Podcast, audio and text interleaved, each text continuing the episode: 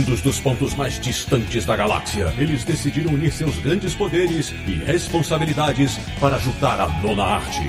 Sempre para o alto e avante, desvendam os mistérios escondidos além dos balões e recordatórios.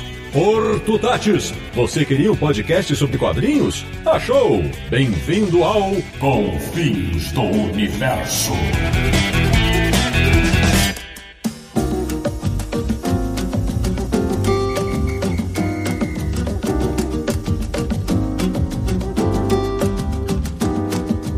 Bem-vindo, bem-vindo! Está começando mais uma edição de Confins Universo, o podcast que mais esmiuça a carreira dos editores de quadrinhos, que é o podcast do Universo HQ, o site que adora uma guerra secreta. www.universohq.com E o programa de hoje é sobre um dos profissionais com mais tempo de atuação no mercado brasileiro de quadrinhos. Eu sou o Sidney Guzman, falo de São Paulo e sou um dos tantos leitores que foram formados pelos formatinhos de super-heróis Abril. De Petrópolis, no Rio de Janeiro, um rapaz que cresceu gostando gostando de arte e comics. Samir Naliato. Vai ser um episódio mitológico. Da República de Piranga, em São Paulo, um homem que até hoje se lembra de passar na banca um dia em 1997 e perguntar: quem é esse Grendel com o Batman? Marcelo Naranjo. Apenas mais um especialista na cronologia abril. E da Vila Leopoldina, em São Paulo, nosso convidado especialíssimo, um dos caras mais pedidos pelos nossos ouvintes. Ele que é literalmente um criador de mitos. Elcio de Carvalho, muito bem-vindo. Obrigado, obrigado. E obrigado pelo exagero também.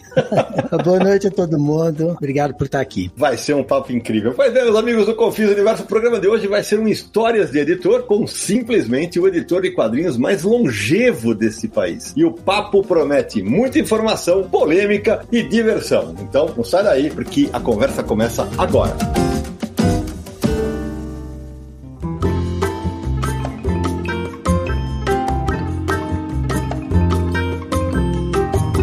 Samir Naliato, meu querido, antes de adentrarmos nesse episódio tão especial, aqueles contatos iniciais para quem quiser apoiar o Confis Universo. Pois é, você que está nos ouvindo agora, você pode acessar nesse exato momento catarse.me barra Universo HQ, que é a nossa campanha lá no Catarse, é uma campanha de financiamento coletivo, que é o que nos permite aqui continuar com esse podcast, continuar com o site, é nosso maior apoio, são vocês os ouvintes, então ó, acesse lá catarse.me barra Universo HQ, veja os planos disponíveis disponíveis, as recompensas programadas. A partir de apenas cinco reais você já pode se tornar um apoiador e concorrer a sorteio, ter o nome listado no site, ter o nome mencionado aqui no podcast, acompanhar gravações, é claro, cada recompensa para um plano diferente. Acesse lá e veja qual categoria é melhor para você e nos apoie. Ô Samir, uma das recompensas é ter o nome eternizado num episódio do Confis do Universo. Quero saber quem estará neste episódio tão especial. Nesse episódio fica aqui registrado o nosso muito obrigado pro Sérgio Esmeiro, Guilherme Fronza, Gabriel Carbalo Martinez, Denis Takaichi Saiki e Marcelo de Souza e Silva. Muito obrigado a vocês cinco e muito obrigado a todos os nossos apoiadores que estão com a gente nessa jornada pelos confins do universo. Samir, ainda tem mais dois recadinhos. A nossa camiseta e também a nossa patrocinadora, Comic Boom. Ah, pô, as camisas do Universo HT e do Confins do Universo são seis modelos, seis estampas já disponíveis em universohq.com barra loja. Acesse lá, são quatro estampas do Confins do Universo, né? Quatro artistas que fizeram até hoje as diferentes versões da vitrine do Confins. Então tem arte do Leão Brandão, do Vitor Cafage, do Sandro Ojo e da Cris Eico. Tem também o bordão do Sidão, que virou, né? Jesus de bicicleta, uhum. desenhado pelo Ronaldo Barata. E tem a camisa dos fãs dos quadrinhos, que são lá vários, vários termos de quadrinhos em diferentes idiomas. Então acesse lá, compre a camisa que você quiser para ir eventos, sair para ir comic shop, passar na banca, conversar com os amigos, escutar o Confins do Universo, sempre bem trajado. É isso aí. E a nossa patrocinadora Comic Boom? A grande loja Comic Boom, que fica em São Paulo, na rua Tijuco Preto, número 361. Acesse comicboom.com.br, faça suas compras. Todos os lançamentos de quadrinhos com 20% de desconto e as pré-vendas com 30% de desconto. Garanta mais cedo com maior desconto. Acesse comicboom.com.br.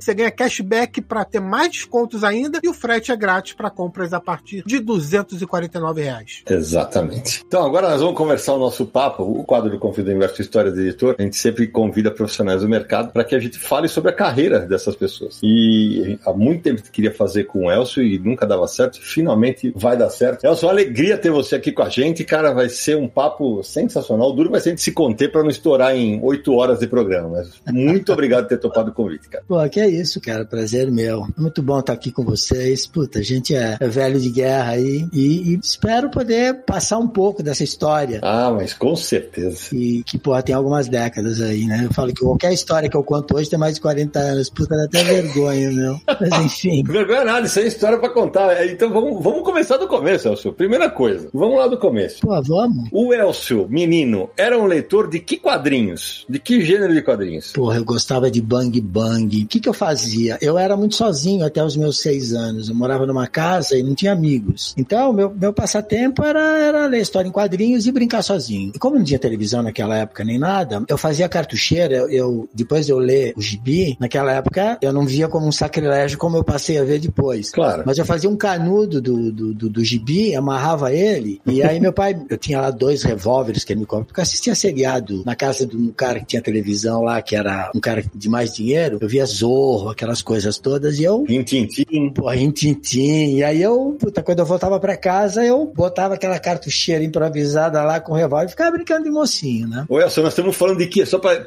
situar, de que época mais ou menos nós estamos falando, de que ano? Olha, 1959, por aí. Tá bom. Uhum. Mais ou menos 1959. E meu pai, de vez em quando, me trazia um, um, um gibi ou outro, né? Me trazia alguma coisa do fantasma, me trazia alguma coisa. Era RGE na época, né? Eu acho que. Tá. Nem sei se era RGE. Na época eu não me lembro quem era a editora, mas eu tinha acesso aos gibis. E aí eu, porra, eu cresci, cresci com essa, essa coisa, né? Esse, esse sonho da história em quadrinhos, que foi. Aí depois eu mudei pra casa onde minha mãe morava até hoje. Minha mãe, minha irmã mora até hoje, que era na Zona Norte. E aí eu passei a ter um monte de amigos. Pô, e aí foi uma beleza, né? Porque tinha um amigo meu, por exemplo, que tinha muito gibi. Ele colecionava Mickey. E eu via uma vez a coleção de Mickey dele, eu fiquei fascinado com aquilo, cara. E aí, o que que eu fiz? Eu falei, porra, vou colecionar gibi também. Aí eu comecei a colecionar gibi. Só que eu não tinha grana para comprar gibi, né? Então, um dia, cara, eu tava com tanta vontade de ler um, um, um gibi, na banca e ter o prazer de comprar um, um gibi, que eu... A minha mãe, eu abri uma gaveta da minha mãe e tinha, eu nunca me esqueço, tinha 500 cruzeiros na gaveta, que era grana para comprar alguma coisa lá, porque a gente era uma família que não tinha posse. Né? Uhum. Eu catei os 500 cruzeiros, corri na banca, cara, Hum. e comprei um Mickey, que custava perto disso, eu acho, na época. E, cara, não, comprei Mickey, comprei um, se eu não me engano, um Batman B, aí a gente já tá falando do começo dos anos 60, tá? Um Batman B, e comprei algumas revistas lá que deu pra comprar com os 500 cruzeiros. Você matou uma vontade ali. Você matou uma vontade ali. Matei, só que aí quando eu cheguei em casa, minha mãe falou, pô, cara, você viu os 500 cruzeiros que estavam na gaveta? Eu falei, não. Ai. Pô, mas eu deixei 500 cruzeiros aqui, eu, eu, eu não vi. Eu falei, puta, meu, vai sobrar pra mim. Eu corri, li os gibis, e aí meu pai chegou de noite e falou, você pegou 500 cruzeiros que estavam na, na, na gaveta? Eu falei, hum. Falou, fala a verdade. Se você não falar a verdade eu descobrir, você vai tomar um couro. É, pai dos anos 60, malandro. É, não, não dá nem pra fantasiar. Ia tomar Nossa. couro mesmo. Aí eu falei, "S- peguei. Pra quê? Eu falei, pra comprar gibi.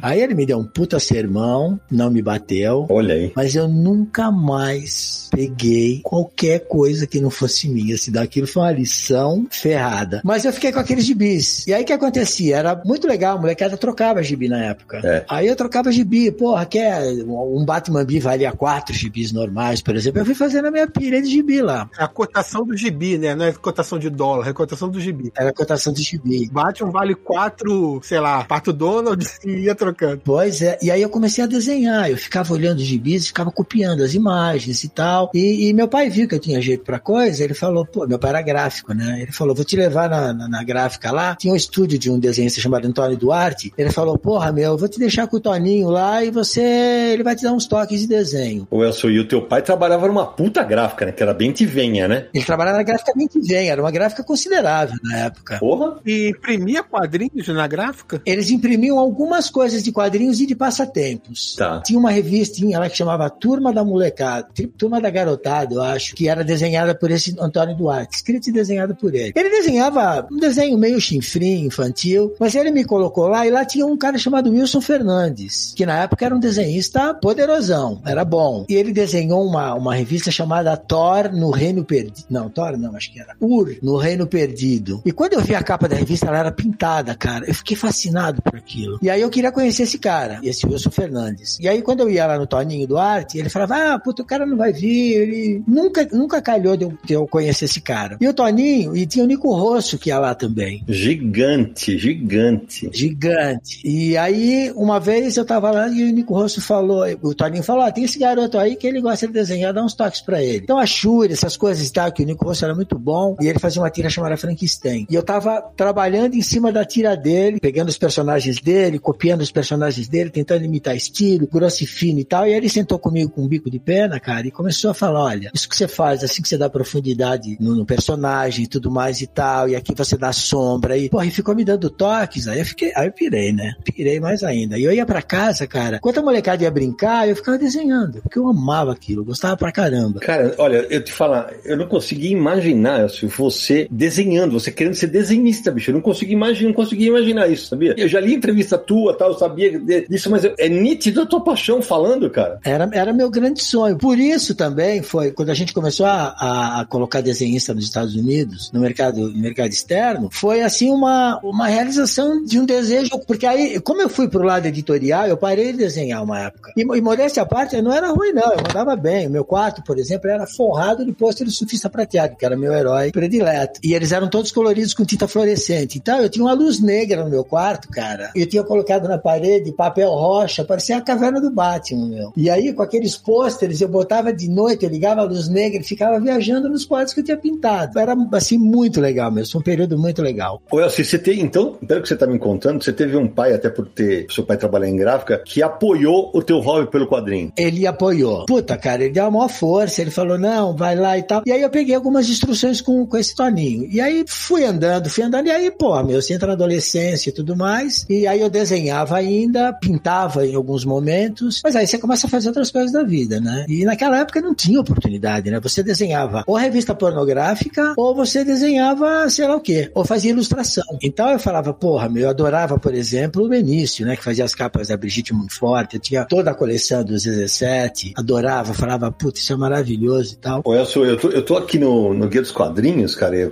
é, até porque eu ia dar pra complementar a informação, o Antônio Duarte, o Toninho Duarte, como você falou, cara, eu vou confessar que eu não lembrava do trabalho dele, tá aqui, ó, desenhou pra Continental, Outubro, Edrel e Saber, e ó, considerado por Minami Casey, que é o pioneiro dos mangás do Brasil, né, um mestre, ele, que, ele morreu em 2003, e isso que o Elcio falou, ele tem, eu sabia de memória, era Revista da Meninada, foi lançada pela Pan Juvenil em 1966, cara. Impresso na gráfica Vente Venha. Olha isso, que loucura, cara. Pô, eu lembro, eu lembro até hoje. E, e é, é, incrível, né? Como o mundo dá voltas, né? Eu tinha falado para vocês desse Wilson Fernandes, né? Que eu não tinha conhecido ele pessoalmente. Quando a gente começou a fazer trabalho para os Estados Unidos, de repente me liga um cara e fala, porra, eu queria apresentar uns trabalhos aí e tal. Eu falei, olha, manda para mim, porque a gente, eu recebia muita coisa na época para avaliar, né? Eu falei, olha, manda para mim por correio e tal. Se você estiver dentro dos padrões, eu te contato e tudo mais. Qual que é o teu nome? Meu nome é Wilson Fernandes. Eu falei, pera um pouquinho. Você é o Wilson Fernandes que fez isso, isso e aquilo? Ele falou, pô, sou eu mesmo. Eu falei, cara, sou o maior fã seu, desde garoto. Nossa. Aí ele falou, jura? Eu falei, cara, vem pra cá, traz seus trabalhos. Aí ele trouxe Sidão, aí eu vi os trabalhos dele, né, cara? Puta, meu, que decepção. Porque, sabe quando você tem aquele, aquela imagem, quando você é garoto? Uhum, sim. Que você, porra, meu, você imagina, um, pra, aquilo pra você é a melhor coisa do mundo. E o desenho dele, olhando nos olhos de hoje, né, não tava dentro daquilo que o mercado poderia aceitar. E para falar pro cara, meu, puta, eu tentei trabalhar com ele várias vezes, sabe, Sidão? Assim, tentando ver se a gente conseguia enquadrar ele, encaixar ele uhum. em algum estilo que fosse vendável lá nos Estados Unidos, mas infelizmente não deu. E ele sempre me ligava, a gente conversava por telefone e tudo mais. Foi uma das minhas grandes frustrações de não ter conseguido colocar o Wilson lá fora. Aí, cara, ele teve um infarto, isso eu soube depois. Ele teve um infarto e antes de falecer, ele disse que o que ele mais queria era me ver. Olha isso. E, cara, eu não, eu não soube disso. Eu não pude ir lá para falar com eles. Sabe uma coisa assim? Que fica no gogó mesmo, fica entalado na garganta? Puta merda.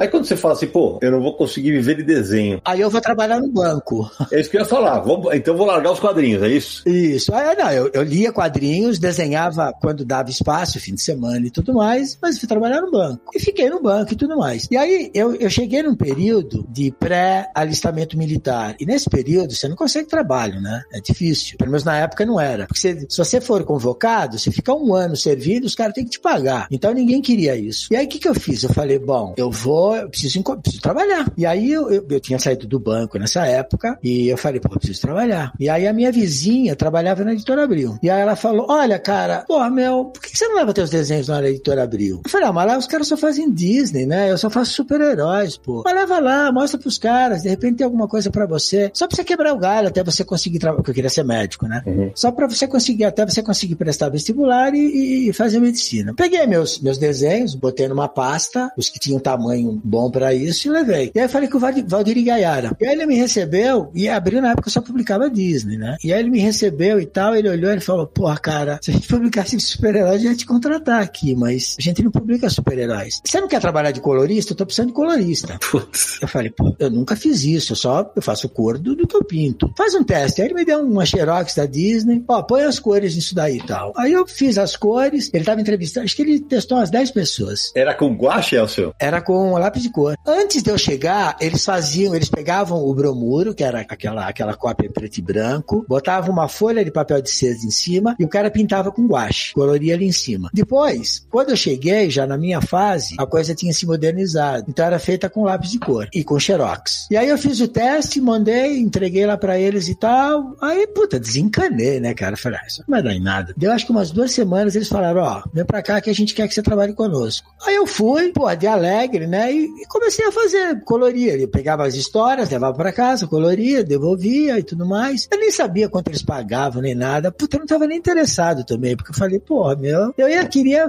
me livrar logo do exército pra fazer vestibular e tudo mais. E aí, passados dois meses, minha mãe falou, escuta, não vão te pagar por isso não? Por isso que você tá trabalhando? Eu falei, porra, mas sabe que eu não sei? Porque eu não, não levei carteira profissional nem nada e tal. Você não assinou nada? Eu assino umas folhas. Né? Pergunta quando você vai receber. Aí eu fui lá e falei, ó, oh, pessoal, eu vou receber alguma coisa por isso? Como é que funciona, né? Falei, você pega a tua identidade, vai no Banco Nacional, que era lá no Conjunto Nacional na época, e você apresenta e você vai receber o que você produziu. Falei, tá legal. Cara, quando eu fui pra lá e entreguei a carteira, pra vocês terem uma ideia, meu pai, meu pai sustentava uma família com sete pessoas. Ele ganhava 400 cruzeiros na época, né? Aí eu fui lá, entreguei a minha, a minha, a minha identidade. Porra, meu, os caras me pagaram 1.200 cruzeiros. Puta vida. Eu falei, tá alguma coisa errada aqui, não pode ser tanto dinheiro assim. Não, é isso mesmo, tá aqui, é teu nome, teu nome é isso aqui. Porra, cara, eu fui pra casa, eu fiquei maluco, né? Eu falei, cheguei lá e falei, mãe, olha o que eu recebi aqui, ó. Eu tinha 17 anos, né? Aí ela começou a chorar, meu filho, meu orgulho, aquela coisa toda. Eu falei, porra. Que foda. Muito bacana. E aí, cara, no segundo mês foi 1900. No terceiro mês, 2000.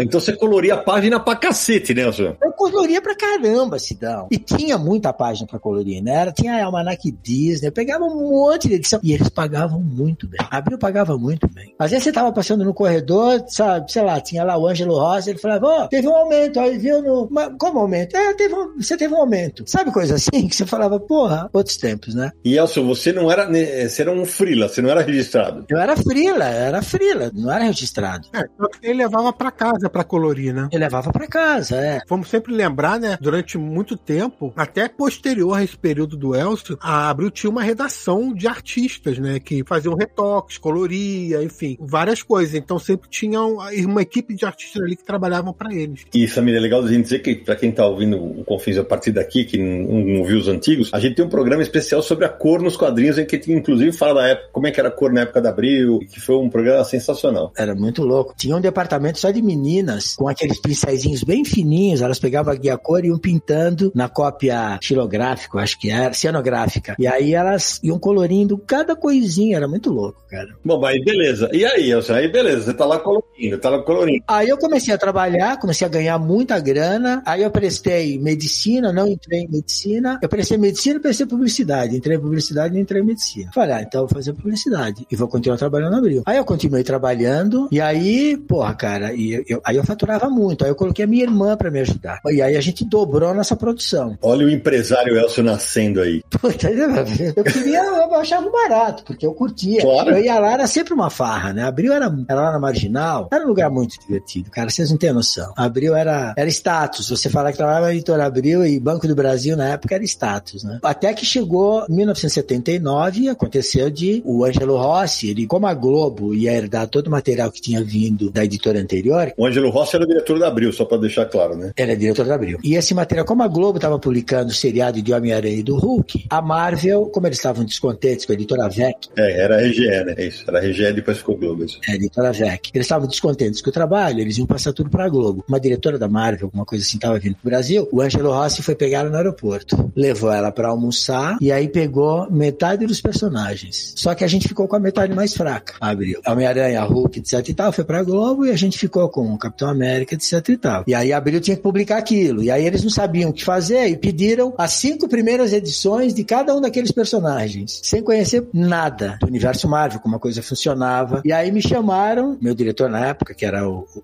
na verdade, o diretor de redação, ele falou, ó... Era o Dorival, né? Não, na verdade ele tinha um superior a ele. Ainda não? Tá. O Dorival falou que eu era o cara que... Porque eu adorava. Quando o Dorival me falou, olha, a gente tá, vai, vai pegar material Marvel. É, voltando um pouquinho, eu já tinha me tornado tradutor. Chegou uma época, uma época que eu enchi o saco de fazer cor. Eu falei, eu vou, eu vou embora. Eu já tinha inglês avançado na época. Eu falei, eu quero ser tradutor. Se vocês não me deixarem ser tradutor aqui, eu vou, eu vou dar aula de inglês. Você conhecia o Dorival quando fazia cores ou depois quando virou tradutor? Eu fazia cores, aí eu falei, não quero mais fazer cor, eu tô cansado, eu quero ser tradutor. E pra quem tá ouvindo a gente, o Dorival, quem tá falando, é o Dorival Vitor Lopes, que hoje é sócio do Elcio na Mitos. Hoje é meu sócio na Mitos. De hoje, desde 30 anos, né? É, faz tempo, desde a Vamos falar da Arte Comics já já. Mas e aí, então aí quer dizer, quero. E o que, que você traduzia? Aí eu pegava pra traduzir bolinha, luluzinha, pica-pau e tudo mais. E o Dorival me falou, porra, cara, tá vindo um material Marvel aí pra traduzir. Eu falei, eu faço tudo. E aí eu queria pegar a tradução. Aí, só que aí o, o diretor de redação precisava de um editor, não tinha ninguém na época, porque só, só mexiam com material infantil. Falou, cara, me chamou lá e falou, você vai ser o editor Marvel. Eu falei, não, pelo amor de Deus, cara. Eu tinha acabado de casar, sabe? Eu falei, porra, meu, eu tô bem em casa. Você não queria? Eu não queria ser editor, eu tava bem como frila, porque eu, tava, eu era tradutor, eu, eu podia ficar, minha mulher tava grávida, eu podia acompanhar a gravidez dela. Pô, eu queria ficar em casa, cara, e continuar trabalhando em casa. Ele falou, bom, tua mulher tá grávida, né? Eu falei, tá. Ele falou, então, se você não aceitar esse trabalho, você tá na rua. Que bonzinho. Quem era esse? O Cláudio Marra, não? Não, não era o Cláudio Marra. Era um, era um outro, um outro diretor. Tá. Aí eu falei, porra, cara, tá bom, eu aceito. Aí eu fui pra lá e aí não tinha ninguém que pudesse me ensinar a ser editor Marvel, porque ninguém conhecia aquilo. E aí eu tive que aprender sozinho, né? Quando eu vi as edições que os caras tinham pedido, eu falei, puta, ferrou. Vocês pediram, eu nunca me esqueço, Mestre, Mestre Kung Fu, a partir da revista do Mestre Kung Fu número um, ele começava a me Marvel Spotlight. Falei, tá tudo desencontrado isso aqui, cara, não vai dar publicar isso aqui com os caras, ah, mas é isso daí, se vira, programa, revista, e tem que sair que esse material já tá comprado. Nossa. Aí saiu as primeiras edições de Capitão América e Heróis da TV e Tumba de Drácula, do jeito que saiu. Era o material que tinha. Mas por que Tumba de Drácula? Isso que eu fiquei curioso. Por que Tumba de Drácula? Qual foi a lógica de pegar? Vou pegar Tumba de Drácula. Eu achei interessante isso. Porque chamava, chamava Tomb of Drácula. Então, não, mas por que compraram esse material, ele quer saber? É, porque é terror, na verdade. Tudo bem, é Marvel. É Marvel, mas é terror. Boa pergunta. Porque acharam que era, um título, era uma coisa diferente, que abriu não publicava que podia dar certo. E tava dentro do pacote lá da Marvel. É, além de ser Marvel e pegar o que podia pegar, né? Tivesse livro pra pegar, tem o lance de ser Drácula, quadrinhos de terror, tinha uma certa tradição no Brasil também. Sei lá, às vezes eles pensaram nisso tudo e vamos publicar. Pois é, provavelmente. Elcio, mas aí, ne- nessa época desse convite, que ah, você vai ter, eles já sabiam que você gostava, que você continuava lendo super. Eu imagino que você veio lendo os quadrinhos do Ebal, né? Eu colecionava. Cara, eu era tão, tão maluco. Uma vez, eu tinha marcado encontro com uma, uma garota no, no cinema, lá na, em Santana. Na Voluntários da Pátria tinha um cine chamado Cine Hollywood lá. E aí, eu fui lá e eu achei que tinha chegado uns 15 minutos antes, né, do que eu tinha marcado com ela. Aí fiquei esperando e tal, e na frente tinha uma siciliana. Aí eu olhei pra aquela siciliana e falei, porra, meu, enquanto vai estar 15 minutos para chegar, eu vou dar um pulinho lá na siciliana, ver o que, que tem de material importado lá, porque a siciliana importava material da DC. Aí quando eu chego lá, cara, eu vejo, tinha chegado Batman, Superman, tinha chegado uma caralhada de coisa. Peguei aquilo na mão, puta, eu falei, quer saber de uma coisa? Eu gastei a grana, fui pra casa, a menina deve estar esperando até hoje lá, coitada. Não, mentira, não. Puta, cara, fui embora. Fui ler gibi, feliz da vida. Eu era meio fanático. Cara, você conseguia acompanhar, você acompanhava o que dava da gringa, inclusive. Pois é, que era colorida, cara. Imagina, é, é de crer. A primeira vez que eu vi um Batman colorido, cara, eu quase entrei em êxtase. Por quê? Porque eu só conhecia da RGE. No caso é da Ebal, né? Ebal publicava em preto e branco. Desculpe, da Ebal, não da RGE. Esquece a RGE, da Ebal. E aí, de repente, pô, eu vi aquilo colorido, cara, era, era maravilhoso, né? Então, enfim, eu era um rato de siciliano, a Book Center lá, que era uma travessa da Faria Lima, antes de vocês nascerem, eu acho, porque vocês nem, conhecem, nem chegaram a conhecer esses, esses importadores, era muito legal lá também. E aí, bom, eu comecei a editar as revistas. Eu falei, então, pera um pouquinho. A gente tem que botar primeiro ordem nisso aqui, porque tá tudo desencontrado. E aí eu falei, o único jeito, eu, eu expliquei pra eles, eu falei, isso aqui é como uma novela, cara, é um capítulo atrás do outro. E tem ligação uma coisa com a outra. Não dá pra ser solto, esporádico, assim, do jeito que a RGE tava publicando na época. Aí eu comecei a montar uma cronologia própria, para poder pegar as histórias que a gente tinha acesso e montar a cronologia, cara. Uhum. E, aí, e nessa época, que inclusive um episódio com o JP Martins, é que eu traduzo para mim, o JP já tava com você ainda não? Então, um dia, e aí eu tava, precisava de tradutor, porque eu fazia tudo, eu fazia tradução, eu fazia copy desk, eu fazia tudo. Puta, você era o editor e faz tudo. Tinha um tradutor Disney na época, que era, que chamava Fioroni, era muito antigo, ele adorava Marvel. Eu cheguei a passar uma, uma edição para ele traduzir. E aí quando veio, cara, era uma, uma merda de texto, me deu um trabalho, tive que reescrever a história inteira. Falei, não, não dá. Aí eu falei, eu vou testar a tradutora aqui. Cara que não tenha vício de Disney nem nada. E aí, um dia chega na, no, no, na portaria da Abril, ó, me ligam e falam, ó, oh, tem um cara aqui querendo falar com o editor das revistas de super-heróis. Aí eles, eu falei, manda subir. Aí subiu, daqui a pouco vem aquele cara, né, que ele, ele, ele tinha uma mochila que parecia um paraquedas, um casacão verde. E cabeludo, e cabeludo. Quase até os pés. Aí ele veio, chegou todo suado, né, meu? Porra, e aí? Eu falei, ah, prazer, como é seu nome? Meu nome é JP. Eu falei, ah, você gosta de material Marvel? Claro, adoro. Eu falei, olha, eu tô precisando, você quer fazer um teste para tradução e tudo mais? Ele, puta, adoraria. Porra, maravilha. E aí eu peguei um teste para passar para ele, ele falou, quanto eu preciso pagar? Eu falei, não, você não precisa pagar nada, cara.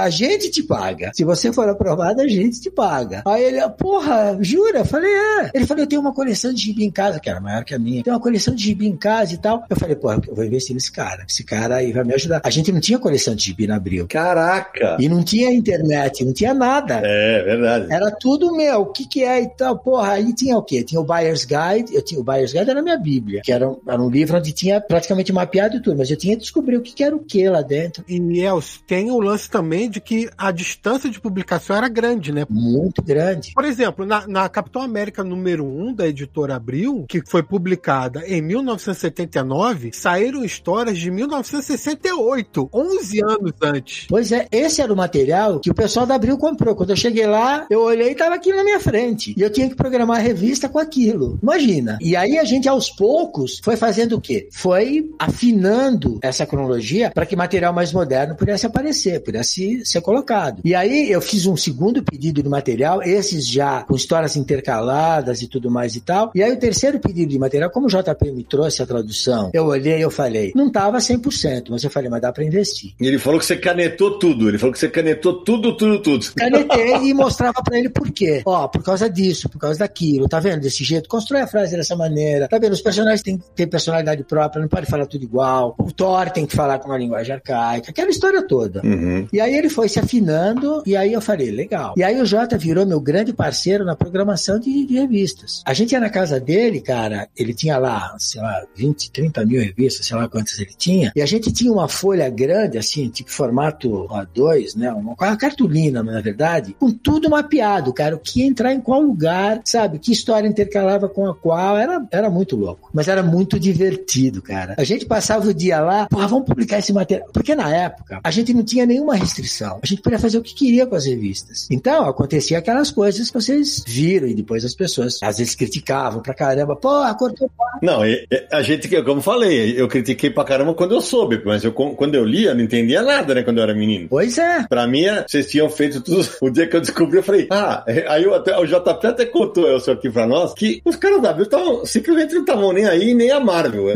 Ninguém. Era isso, né? Total. Ninguém tava nem aí. Nós pegamos uma fase do, dos Vingadores de Dom McGregor, que era um lixo, era uma porcaria. e eu era, a gente era obrigado a fazer a revista vender. Eu não podia fazer revista com lixo na época, lixo editorial, histórias ruins. Porque o que, que acontecia? Todo mês eu recebia o boletim de vendas e a gente via a curva. Começou a cair, o diretor de redação, era um jogo de terror. Ele chegava lá na minha mesa e falava: Você vê que tá caindo venda, né? Você sabe. Hum, Se não tivesse as revistas, você tá na rua. Era, era esse nível. puta, que bacana, hein? Porra, cara, e aí eu tinha, a gente tinha que fazer as tripas coração pro negócio vender. Então, essa história é porcaria e tudo mais, não sei o quê, arranca fora. E a gente adaptava ela para que parecesse que não aconteceu nada. As histórias tinham continuidade. Era assim, um quebra-cabeças muito grande que a gente fazia e, era muito legal, porque deu um puta resultado. Isso é inegável, isso é inegável. Não, e não só isso, e resultado de vendas, né? Porque a Globo, que publicava os, os materiais mais, mais quentes, que era né, Homem-Aranha, etc tal, X-Men e tudo, as revistas deles, que começaram vendendo 120 mil, eu acho, na época, Caralho. Cara, tava num patamar de tipo 40, 42. A gente começou num patamar de 26 mil, meninos. Vocês começaram a virar a curva. Porra, cara, e a gente, um ano e pouco depois, a gente já tava batendo 50 mil com aqueles personagens. É, o senhor, dá pra dizer, com o devido distanciamento, claro, que é meio que aconteceu com a Marvel no cinema. Sim. Vocês pegaram os personagens secundários, trabalharam melhor do que quem tinha o Homem-Aranha, os X-Men, etc. Perfeito. Que era a RGE, né? Eu e o Sidney participamos dessa época. A gente lia ambos e, e se via que uma qualidade bem melhor na Abril. E passaram, né? Foi isso, né? Um paralelo aí. Pois é. Não, era, era bem isso, né? Como a gente era muito empolgado com o material, eu, eu sempre procurei, em sessão de correspondência e tudo mais, passar isso pro leitor, né? Porra, criar a categoria de Marvete, que, porra, meu, valorizar o cara. Esse nome foi você que trouxe pra cá, Marvete? Eu e JP, a gente cunhou esse nome, nós dois. E Decenalta também. E Decenalta foi o. Eu falei, eu- na época era o Décio, o editor da DC, né? Que a gente tinha contratado uma gente, porque eu não conseguia fazer tudo sozinho. E aí eu falei pro Décio, eu falei, cara, vamos dar, vamos encontrar um nome. Não pode ser Marvete o cara da Marvel, dá um nome. Ele falou, ó, Decenalta. Eu falei, lindo, manda bala. Thank you.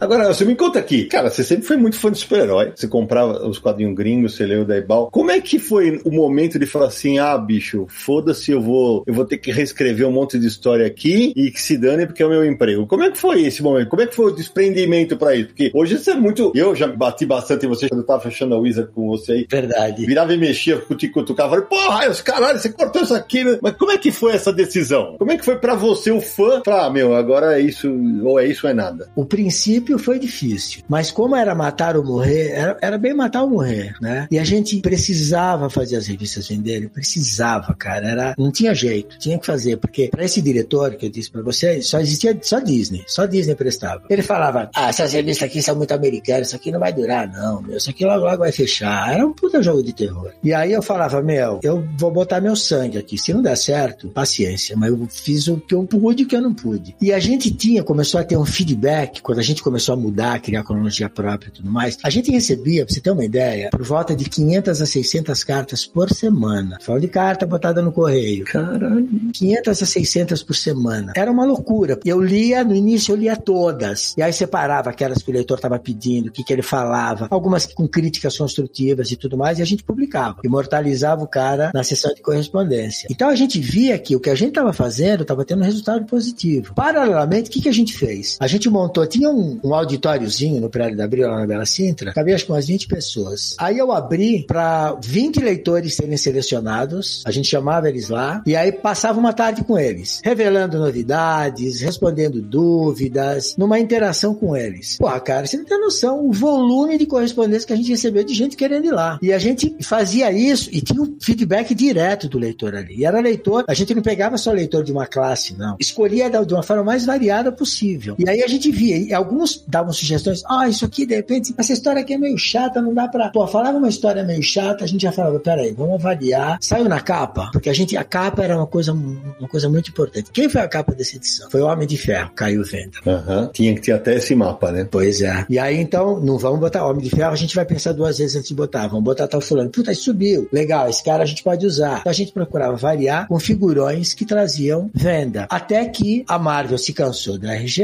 e falou, porra, meu. E eu, ah não, o que, que a gente fez uma época? O JP, ele mandou uma cara, ele falou, porra, quero Ah, essa é famosa. Ele contou aqui pra nós. O irmão dele, né? Lazarento. Ele contou, né? E foi muito legal, porque ele falou: vou mandar a carta lá como leitor e tudo mais. Eu falei, manda. Ele mandou e falou: ó. Aí ele voltou e falou: os caras não tem contrato pra Vingadores, Demolidor, é nada. Tudo Demolidor do Miller saindo, cara. Eu falei: ah, você tá brincando comigo. Elcio, uma dúvida sobre isso. Porque assim, vocês licenciaram alguns personagens, outros estavam com a RGE e tal. Não tinha uma comunicação tipo, o que, que você tem livre aí que eu posso pegar agora? Não existia uma comunicação dessa? A Marvel não sabia informar, cara, era uma loucura. Isso que o Jota fez, de ter escrito lá como leitor e tal, obrigou os caras a verem no contrato, quer dizer, obrigou não, mas os caras foram ver no contrato e falaram, não, esse material não tá, nós não temos direito de publicação desse material. Aí entregou a faca e o queijo pra gente, né? Aí a gente fez a proposta, a Marvel topou, viu que não tava no contrato mesmo, aí a gente trouxe o Conan, trouxe Demolidor do Miller, trouxe Vingadores, trouxe Defensores na época, Erco, o que tinha disponível a gente enrapou. E aí lançamos Super Aventuras Marvel, né? Que foi um puta sucesso. Super Aventuras Marvel foi um título, porra, meu, que o leitor adorou. A gente fez até um programa sobre a revista. Eu arrisco dizer que acho que é a revista mais querida pelos fãs de quadrinhos super-heróis. E era nossa também, era, era do filho do coração, cara. Quando chegou, ó, pra vocês terem uma ideia, era muito louco, cara. Porque antes a gente recebia os bromuros, né? Vinha um bromuro que era uma cópia preto e branco com texto em inglês, depois a gente recortava todo o texto, o pessoal, montava numa folha, era reletreirado e tudo mais. Quando chegaram os bromuros do material do Miller, lá na. Porque eles chegavam, eles iam dos Estados Unidos direto pra Marginal, a gente tava na Bela Sintra. Cara, a gente tava tão fissurado pra ver aquele. pegar esse material na mão, que a gente foi buscar os bromuros, eu e o JP. Aí a gente sentou, nós ficamos acho que até umas, até meia-noite recortando página dos bromuros e falando, puta, a gente vai publicar isso, cara. A gente vai publicar isso. Parecia criança, sabe? Pra quem tá ouvindo a gente não é de São Paulo, pra vocês terem ideia, a Bela Sintra é bem distante da Marginal, é ali na região dos Jardins. Então eles, eles tiveram que andar um bocado e o bromuro, que eu falei, era um papel fotográfico, que era em preto e branco, e, e recortava por quê? Porque tinha que caber no formatinho. Então tinha quadro que eles iam remanejar, o balão ia diminuir. Então, quer dizer, era um trabalho inclusive manual, né, Elson? Era um trabalho totalmente manual. Para vocês terem uma ideia, para a gente fazer seis revistas, na época, eu acho que na redação nós tínhamos ao todo, incluindo Bolinha, Luzinha, Pica-Pau, etc. Na nossa redação, que englobava a Marvel também, eu acho que a gente tinha, publicava 10 ou 12 revistas. Nós tínhamos 37 pessoas trabalhando, pra vocês terem uma ideia. Caralho, velho. Fora os freelas, que era letrista, etc e tal, porque era chefe de arte, era pool de revisão.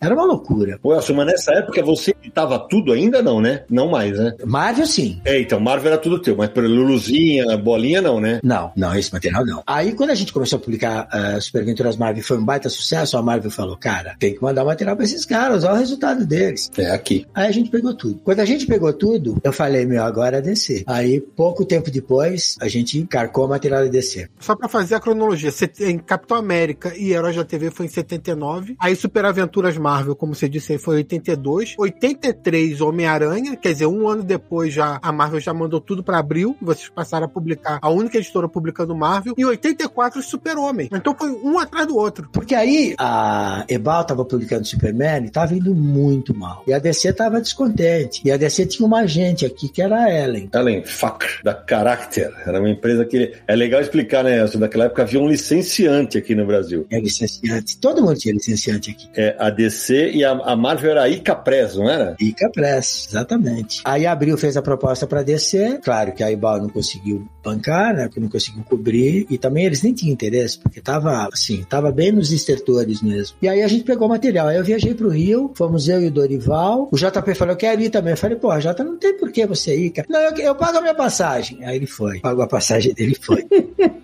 E aí a gente encontrou, a gente foi lá pro Rio, né? E aí acho que era o Ota que tava lá, se não me engano, cuidando da parte de edição. E a gente foi recebido, sabe, com aquela puta carranca, né? Como tipo, vão tirar o nosso pão aqui, né? E aí a gente escolheu o que eles tinham de bromuro lá, já de histórias, a Abril comprou, porque a Ibral, a Ibal não fazia colorização que nem a Abril fazia. A Ibal comprava bromuro dos filmes. Então eles compravam bromuro do traço preto e compravam bromuro, porque você não podia importar antes. Era muito difícil importar fotolito. Então eles compravam o bromuro da retícula azul, da retícula magenta, da retícula amarela e desses três. E aí eles faziam fotolito disso e depois combinavam. Era uma loucura, cara. E aí a gente pegou, aí começou a publicar DC, né? Eu falei, bom, agora eu não dou conta sozinho. Aí você já estava contratando pessoas para trabalhar para você. Aí eu tava. Aí a princípio a gente pegou o Serginho, que era um cara que editava pica-pau. Peguei a Mona, porque eles falaram, pega alguém aqui de dentro. Eu falei, mas não vai dar certo, cara. Não, pega alguém aqui de dentro. Aí eu peguei. E aí eu falei, bom, vou fazer um treinamento com eles e tal, mas não rolou, cara. Tentei, a gente tentou vários meses, não deu. Aí o Décio, o Décio já tinha uma veia jornalística na época, e eu falei, bom, Décio Trujillo. Aí o Décio começou como editor e tudo mais, eu falei, vamos precisar de mais gente. E aí a gente trouxe o Leandro, se eu não me engano, veio, Leandro Luiz de Delmanto, né? Luiz Delmante e veio o Figa. E o Sérgio Figueiredo. E aí tinha essa equipe de heróis lá, né? Que faziam material de heróis.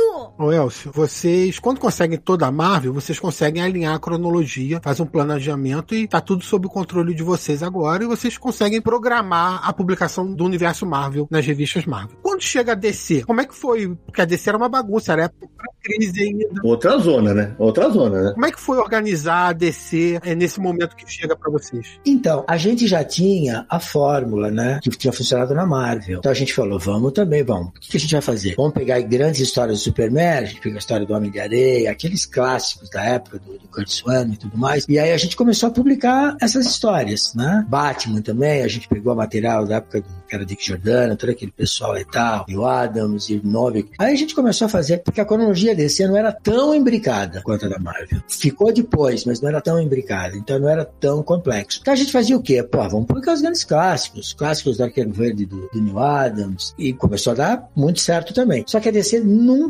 nunca vendeu como a Marvel. Nunca. Com algumas exceções. Cavaleiro das Trevas, por exemplo. Sim, sim, sim. Olha, curiosidade, eu tinha 13 anos, eu vi o Superman e o Batman na banca. Eu quase não comprei, quer dizer, eu comprei, meu pai que pagava, né? Mas eu quase não comprei porque eu relacionava com um quadrinho infantil na minha cabeça. Então eu. Só que aí eu falei, não, mas é da. Ah, não, mas é da outra editora, dos, dos outros heróis. Aí vou pegar. Aí peguei e gostei, felizmente. Deixa eu contar um pormenor pra vocês. A gente tinha na Abril um estúdio de capas, que era que fazia a capa de bolinha, Luluzinha, Disney, era tudo ali no. Cara, quando eu fui lá e eles me mostraram as capas que eles estavam planejando, porque tinha assim umas diretrizes que eles seguiam pra material infantil e eles queriam aplicar em super-heróis. E eu falei, não funciona, não vai funcionar. Por exemplo, você não podia mo- mostrar o herói de costas, é, você tinha uma, uma série de coisas. Eu falei, porra, isso aqui é um outro universo e tudo mais. E foi muito difícil até eles deixarem eu começar a fazer o layout de capa. A partir de número 1 um e número 2, o layout de Heróis da TV, número 1, um, a capa, eu ainda fiz, do Capitão América não, já estava pronto. Aí o do, do número 2 de Heróis da TV, eu comecei a fazer layout de várias, de várias capas, mostrando personagem, tudo mais e tal, e eles vinham e tentavam, não, desse jeito não funciona, a capa tá muito poluída, a capa, mas porra, pô, os caras pegaram uma capa do Jorge Pérez, eu não lembro que material que era, e os caras falaram, não vamos publicar essa capa porque tá muito poluída, tem muita gente. Porra, cara, Jorge Pérez, meu, o que, que você queria?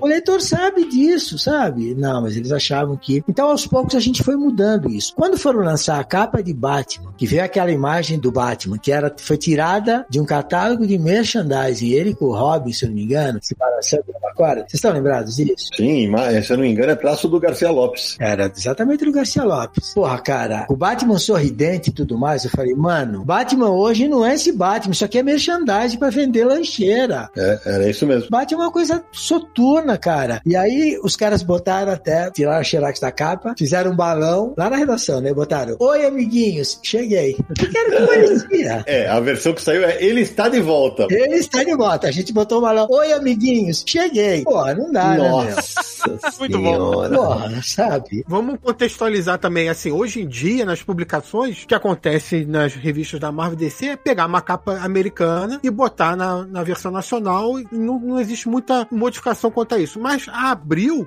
chegava a criar capas totalmente novas ou montagens de capas ou subtraía personagem ou incluía personagem. Eles montavam realmente uma capa para as edições brasileiras que não tinham na edição americana, né? Algumas edições eram próprias da Abril mesmo. Como eram revistas que misturavam vários personagens, então a ideia era ter um personagem central, principal, e mais uma ou duas imagens de outros personagens secundários que estavam apoiando a edição também. O leitor poder olhar e falar, pô, eu tô, eu tô comprando essa capa aqui, mas puta, tem também esse personagem, mas tem também esse herói, tem aquele herói. E a gente sempre ia monitorando quem que era o cara, até que chegou uma hora que a gente começou a usar a capa americana mesmo. Aí os caras falaram, quer saber? Não vamos ficar brigando eternamente, relaxa e vamos meter bala. Aí saiu Crise nas Infinitas Terras, etc e tal. Ô Samir, mas acho que é interessante é, para quem tá ouvindo pra saber disso. Até 17 anos atrás eu ainda eu fiz a Wizard com o Elcio. Eu, eu, eu, eu vou até perguntar se ainda é assim. O Elcio sempre teve esse lance de todas as capas ele via. Não sei se ainda você faz isso, Elcio, mas eu lembro que todas as capas do herói você ia lá e olhava porque não era isso, isso, isso, né? Hoje não mais, Sidão. Hoje, na verdade, isso ficou a cargo da própria Panini. Com as mudanças que houve, que aconteceram lá dentro e tudo mais, eles pediram para puxar as capas lá para dentro. Aí eu falei, tudo bem, maravilha, vocês veem as capas e tudo mais, mas teve até um bom período a gente cuidava da programação do material da Panini aqui. A gente definia com a Itália, né? Às vezes vinha algumas coisas que não tava legal. Por exemplo, no início, tô me adiantando um pouco, mas quando a gente começou a, a fazer o material com a Panini, já tinha uma programação que a Abril tava seguindo, né? E aí eles falaram, vamos continuar a programação. Ok, mas aí a gente falou, pera um pouquinho, tinha algumas coisas que saíram na Abril que eram, eram complicadas, vamos fazer coisa direito e tudo mais. E o Marco Poi sempre foi um cara super aberto, né? Falando, pô, legal, vamos, o que que se sugere? Por exemplo, eles, eles queriam fazer o Wolverine, queriam enfiar o Wolverine dentro de uma das edições Marvel, de X-Men na época, né? A minissérie do Wolverine, que vocês devem lembrar, a primeira minissérie do Wolverine. A origem. A minissérie não é a origem, não, né? O, é a minissérie mesmo. Pois é, aí a gente, puta, a gente falou, pelo amor de Deus, cara, vamos soltar isso como minissérie, meu. Porra, isso aqui é dinheiro em caixa. E aí eles estavam relutando, relutando até que toparam. E foi dinheiro em caixa, que vendeu pra cacete. Vendeu, vendeu, depois revendeu, depois fizeram encadernado, depois fizeram mais não sei o que e tal. Foi um puta sucesso. Então a gente tinha, assim, uma, uma participação muito ativa nesse material até um determinado, até muitos anos. Eu diria que até, sei lá,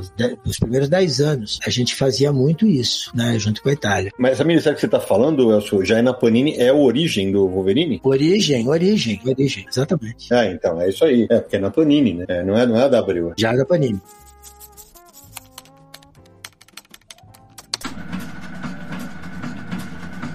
Agora, Elcio, nos anos 70, como você falou, nos 70, no começo dos anos 80, eu imagino que devia ser, sei lá, porcentagem de leitores que sabiam o que era a cronologia de Marvel e DC devia ser ínfima, né? Agora, eu lembro que eu estava começando a escrever sobre quadrinhos, né, no final dos anos 80, quando vem a famigerada Guerras Secretas, que vocês, na hora que vocês arrumam a casa, né, vem a, arruma a casa, aí vem a Marvel e fala, tô lançando uma coleção de boneco. Nossa, cara. E vocês vão ter que lançar agora. E vocês vão lá e simplesmente reescreve, apaga a personagem. Como é que foi essa. Porque o que eu já te xinguei pode ser.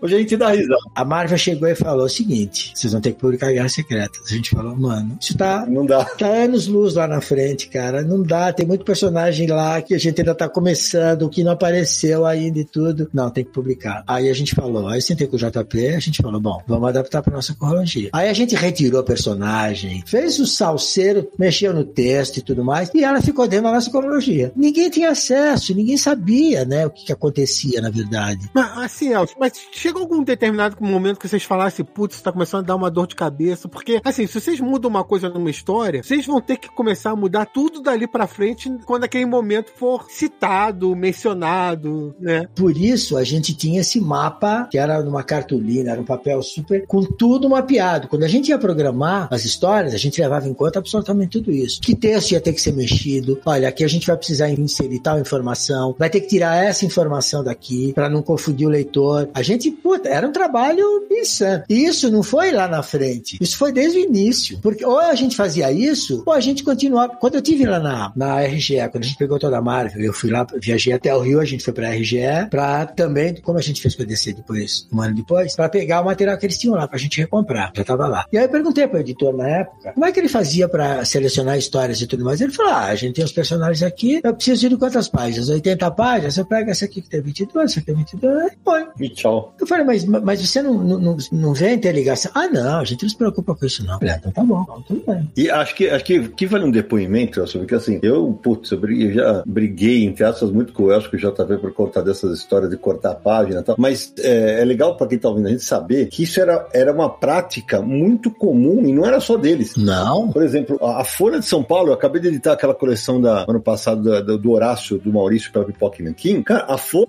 simplesmente tinha dia que ela pegava o tabloide do Maurício e cortava dois ou três quadros. Nossa, mano. E era isso, velho. Hoje não pode, né? Hoje não dá. Mas naquela época dava, era isso. Editar era. E, Elcio, é legal dizer isso que na época, nunca que um leitor ia escrever pra Marvel, a Marvel ia se importar com isso, né? Isso que é, é, a gente tem que dizer isso. Nunca. A gente tinha total autonomia de fazer o que a gente queria. A gente anunciava personagem, revista DC na revistas Marvel, revistas Marvel na revista DC, não tinha nada, não tinha problema nenhum. E Samiriel, o melhor é o seguinte: quando a Abril relança a Guerra Secretas completo, o Elcio já não tava lá, se eu não me engano. E aí saiu como.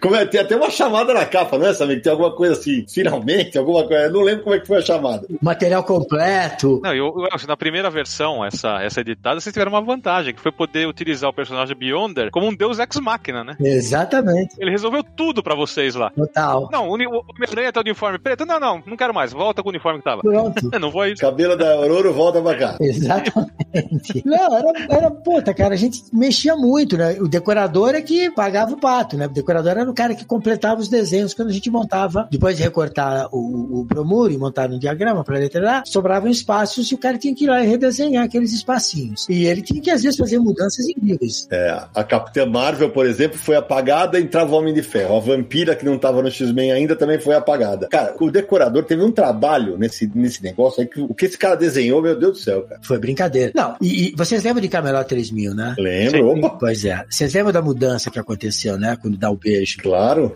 Quando tem o beijo no final. Vocês chegaram a ver isso, né? Claro, Sim. opa. Saiu até, se não me engano, no livro do Muniz com. Porra, cara. Os caras olharam e falaram: como beijo de duas mulheres? Não pode ser. falei, pô, mas um tá, encarna, tá encarnado, é o homem tá encarnado no corpo de mulher. Não pode. Aí teve que mudar, tirar o beijo. A gente fez? Recortou o desenho. Isso foi uma determinação que veio de cima. É, o Leandro contou, acho que era o seu Silvio Fukumoto, não era? Eu nem sei se foi necessariamente o Silvio, mas foi a direção da Abril que falou: não pode, não pode. É, e também teve, e tem o outro caso clássico que é da, da Karen Page, que ela tá se, é. se espetando com uma. Nossa, que ela tá se picando. E aí trocaram por uma navalha, né? É, não... Uma navalha. Puta, cara. É, não tinha jeito. Era, é, é que, era é que eu falei. Bom. Hoje a gente acha, ah, isso é pitoresco, a gente reclama e tal. Mas é, a gente até tem que admitir que falou isso já no programa do JP, para que a gente estivesse no momento atual dos quadrinhos, a gente precisou passar por isso. E não, e não dá para tirar o mérito disso. Isso é, formou muito leitor. Muito, muito, muito leitor. Não tinha jeito, cara. Você tinha que fazer aquilo, né? Porque Silvio Fukumoto, que era o editor responsável, ele devia ser me chamar em Brasília para responder por que que saiu isso aqui? Porque, você sabe, eram outras épocas, né? Por que que saiu isso aqui? Por que que saiu aquilo? Isso aqui não pode. Então, meu, era puta, complicado. Era fila na vaga. Thank you.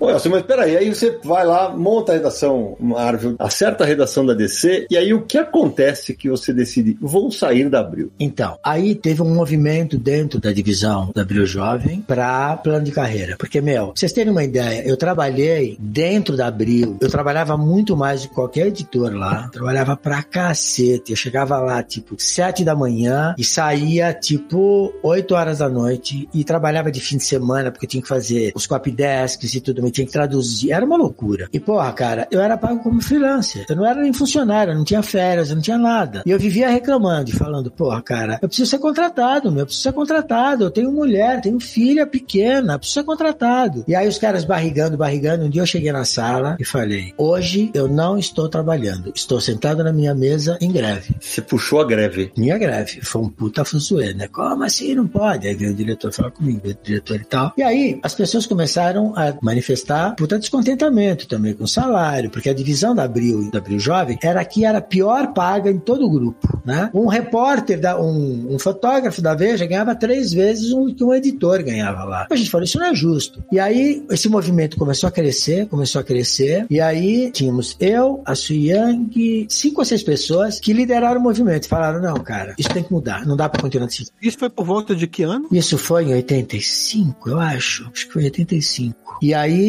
foi um puta fuzuê, porque aí os caras falaram, quem tá de greve vai ser mandado embora. Aí veio o sindicato lá na porta, foi um puta salseiro. Aí veio o diretor lá, que era o diretor gerente na época, era o Carlos Berlim, se eu não me engano. Ele veio lá e falou, não, vocês vão ser todos mandados embora, não sei o que e tal. E aí começou a chamar um por um, mandar embora. E aí começou todo mundo a ficar muito apavorado, né? E aí a gente falou, pessoal, segura a onda, segura a onda, porque se a gente voltar atrás agora, não tem uma segunda chance, cara. Segura a onda, eles não podem mandar todo mundo embora. Tem que fazer fazer revista desenhista, porra. Só que a gente, todo mundo é muito específico. E aí, quando o RH central da Abril soube o que estava acontecendo, ligou pra lá e falou: para, para, para, nós estamos mandando o diretor aí. Aí veio o diretor do RH central, que sentar com a gente, falou: o que está acontecendo? A gente explicou. Aí eles falaram: não, então vamos, a gente vai pensar no plano. A gente falou: olha, vocês não vão pensar em nada antes de readmitir todo mundo que foi, foi demitido. Aí eles, puta, me ficou mal pra caramba pra- diretoria do, do, da Abril Jovem, né? Que readmitir todo mundo que tinha sido mandado embora. E aí eles de- definiram um plano de carreira, um plano salarial pra todo mundo e tudo mais. E aí a gente interrompeu a greve. Só que aí eu fiquei como pessoa não grata, né? Uma vez eu entrei no elevador, tava dois, os dois diretores, que era o Igaiara e o Carlos Berlim, que eu entrei no elevador. Cara, pensa num clima pesado. Era aquele elevador. Puta vida, cara. Aí eu falei, não, não tem mais condição de continuar aqui, não. E na época eu tinha, eu tava com uma produtora de vídeo. Falei, meu, você quer saber uma coisa? Eu vou picar mula, eu vou tocar minha produtora de vídeo, eu tava ganhando dinheiro com aquilo ali. Eu falei, meu, não preciso disso aqui, há muito estresse. E aí eu falei, falei com o Cláudio Marra e falei, ah, Cláudio, eu tô saindo. Ele era o diretor de redação, né? É. Não, pelo amor de Deus. Eu falei, cara, eu tô saindo. Não, você não pode fazer isso. Eu falei, eu vou sair. Não dá, não tem mais clima e tudo mais. Porra, então, vamos fazer o seguinte: você não quer. A gente tá aumentando as publicações, né? Então, eu- você não quer. A gente terceiriza algumas publicações pra você. Aí eu falei, vou pensar. Caralho. Aí eu pensei, conversei com o JP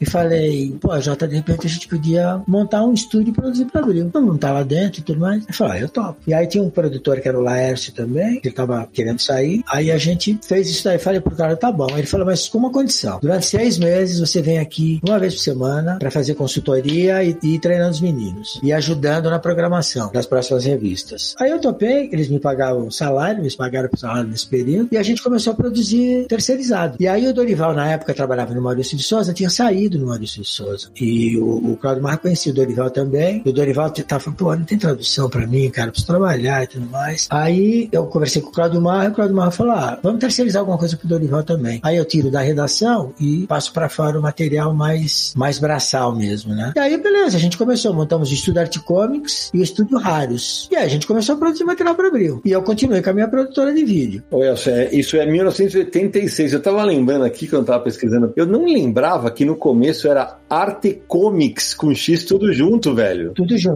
isso. E depois virou Arte e Comercial Comics com, em quadrinho em inglês, né? Quando a gente se juntou, aí nós chamamos o Dorival para ser sócio. E aí ficamos eu, o JP e o Dorival. E aí passou a ser Art e Comics. Aí ficou prestando serviço pra Abril por um bom tempo, né? Fica, a gente prestou serviço para Abril, nossa, muito tempo. E aí eu comecei a fazer, a, a prestar serviço de desenho também. A gente começou a fazer Brave Star para Abril, eu trouxe o Marcelo Campos para desenhar. E aí começou, ali começou o embrião do que viria a ser a representação do desenhista posterior. E a gente começou a produzir moranguinho e tudo mais. E aí a Globo, na época, a editora Globo, me chamou para desenvolver o projeto da Xuxa. Tava o Rogério Raier, Raier lá, Ah, é, isso mesmo. é. E ele falou: Porra, cara, eu tô quebrando a cabeça aqui, ninguém consegue emplacar esse projeto. Você não quer tentar? Ver se você consegue desenvolver isso daí? Eu falei: Tá bom. E aí, como é que você fazia? Você contratava desenhistas, roteiristas? Sim, a gente contratava desenhista, roteirista. Ele falou: Porque tem um cara que era o cara que escrevia alguma coisa pra Xuxa lá, que era o, o Reinaldo, se eu não me engano. Reinaldo Weisman, é roteirista da Maurício de Souza e depois foi pra Xuxa. E o Reinaldo é que aprovava os roteiros lá. E ele tinha recusado tudo quanto é roteiro que tinha chegado lá, o Rogério falou. Você não quer tentar? Eu posso tentar. Aí chamei uns roteiristas que eu conhecia, mas eu falei, eu quero falar com, com esse cara que fazia o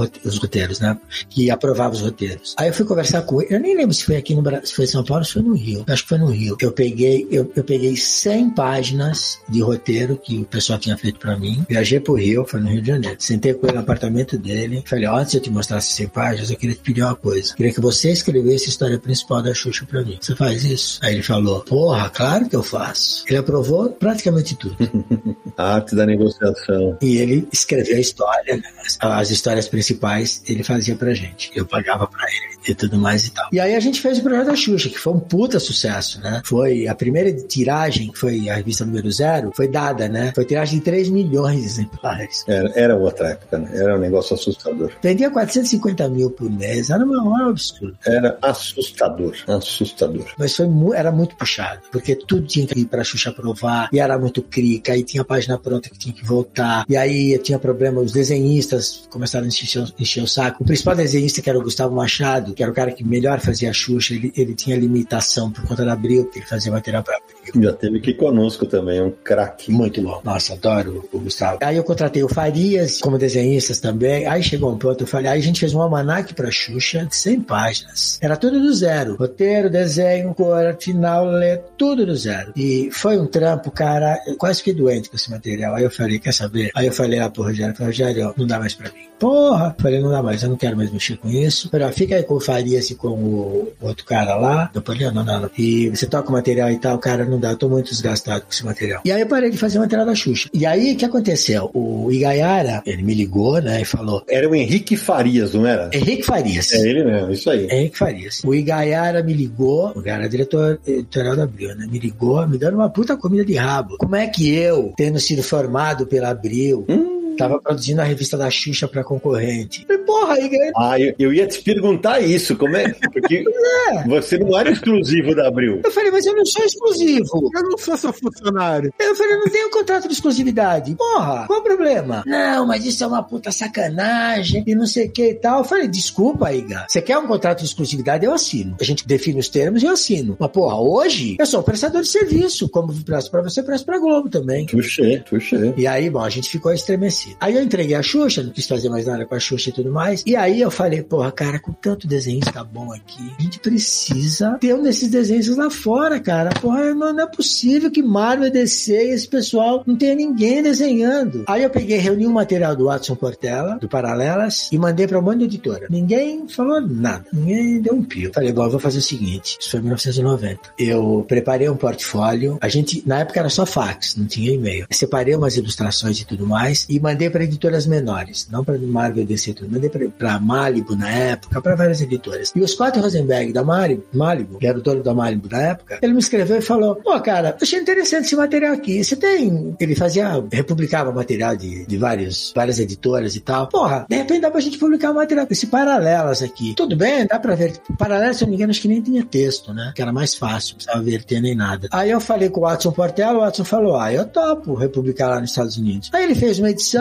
e vendeu bem. Aí ele falou: Pô, cara, você tem mais desse material aí? Eu falei: Olha, desse, desse eu não tenho, mas eu tenho desenhista brasileiro. Você não quer ver? Quero. Aí eu mandei Marcelo Campos, mandei alguns desenhistas pra ele. Ele olhou e falou: Pô, cara, posso te mandar um roteiro? Tudo por fax, hein? E telefone. Posso te mandar um roteiro e o cara faz um teste pra ver se de repente rola? Eu falei: Tá legal. E aí eu mandei, ele mandou o roteiro, a gente traduziu, deu pro Marcelo Campos e ele desenhou o primeiro personagem, que eu nem lembro quem era. Dollman, sei lá que porra que era aquele personagem naquela época. E aí o Marcelo desenhou super rápido, o Marcelo era muito rápido. Eu mandei pra ele, porra, cara, ele falou: lindo, mandou mais cinco roteiros. Aí eu saí catando desenhista, né? Aí eu comecei a treinar desenhista pra, pô, e aí mandei pra ele e tal, pô, a gente tava fazendo oito títulos pra eles. Eu falei, cara, agora tá na hora de pensar grande. Aí eu fiz um, preparei um portfólio, botei debaixo do braço e fui pros Estados Unidos. Aí a gente fez uma peregrinação. Eu fui com o Dorival. A gente começou lá da Nova Inglaterra, na Tundra. Lembra? Você lembra da Tundra? Não. Lembro, opa. Da editora? A Opa, Tundra. Então, a gente começou lá na Tundra, que era a editora do cara do Tartarugas Ninjas. Mostrei pro cara lá e tal. Passamos até pela arte, pra vocês terem uma ideia. Aí fomos em Marvel, fomos em DC. Mostraram... E os caras, Marvel e DC, ainda torceram o nariz e tal. Fui na Eclipse, fui na, na Viz. Na época, a gente tava também licenciando mangá aqui no Brasil. Ai, que loucura. Nossa. A gente começou a licenciar material da Viz. Você foi abrindo negócios. Fui abrindo porta, fui abrindo negócios. A gente licenciou o Mai, a garota psíquica, Kamui pra, pra... Sim, tá abriu? Depois licenciamos o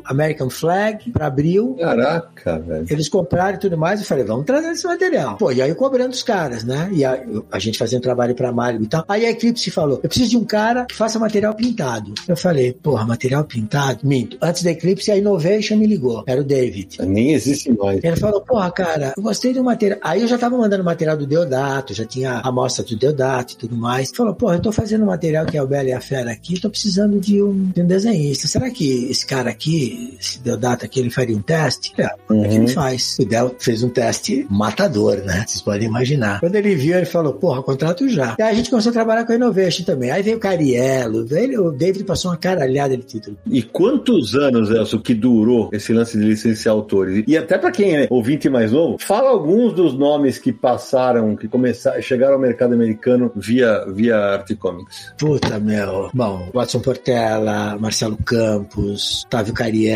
Fábio Laguna, o, Manny Clark, né? Que era o Manuel. Roger Cruz. Puta, Roger Cruz, Luke Ross, Edil Benes, que é o Ed Benes, o Renato Allen, que hoje faz material lá pra França, Renato Guedes, o Vilela, que hoje Vilela tem podcast. Rogério Vilela. O Vilela, o Deodato, uh, o Bené, Benel é o Ed ben, é o Joe Bennett. o Joe Bennett, Ricardo Fraga. Puta, meu, olha. Muita gente, muita gente. A gente tava fazendo, tinha uma época tava fazendo quase 40 títulos mensais. Imagina um negócio desse. Esse lance de alguns autores saírem lá com o nome americanizado, vamos dizer assim, era sugestão de vocês? Pra facilitar? Era sugestão da gente. Porque na época os caras torciam um pouco o nariz pra desenho ser do terceiro mundo. Tanto é que quando eu tava, quando a gente começou a colocar nas editoras maiores, por exemplo, Eclipse e tudo mais, os caras falaram, porra, meu, irmão, trabalhar com o terceiro mundo não é complicado, não, tem problema da língua e tal. Eu falei, olha, eu já trabalho com todas essas editoras, eu faço a intermediação. É tudo comigo, cara, não vai ter problema de língua nenhum. Os caras falaram que já tinham tido problema de tradução ferrado lá, nego traduzindo coisas que não tinha nada a ver no roteiro e tal. E a gente nunca deu problema, a gente cumpria prazo, era, era muito legal. Ô, Elcio, só um, um parêntese rápido. Nessa época, nem todos os desenhistas falavam inglês, né? Vocês tinham que traduzir o roteiro. Pouquíssimos, acho que ninguém, ninguém. Era muito pouco. A gente traduzia, eu traduzia pessoalmente todos os roteiros. Quando vinha o roteiro do, do, do, do Alan Moore, cara, era um livro pra traduzir aquilo. Nossa. Puta, era cinco dias. Era. Ele, ele descreve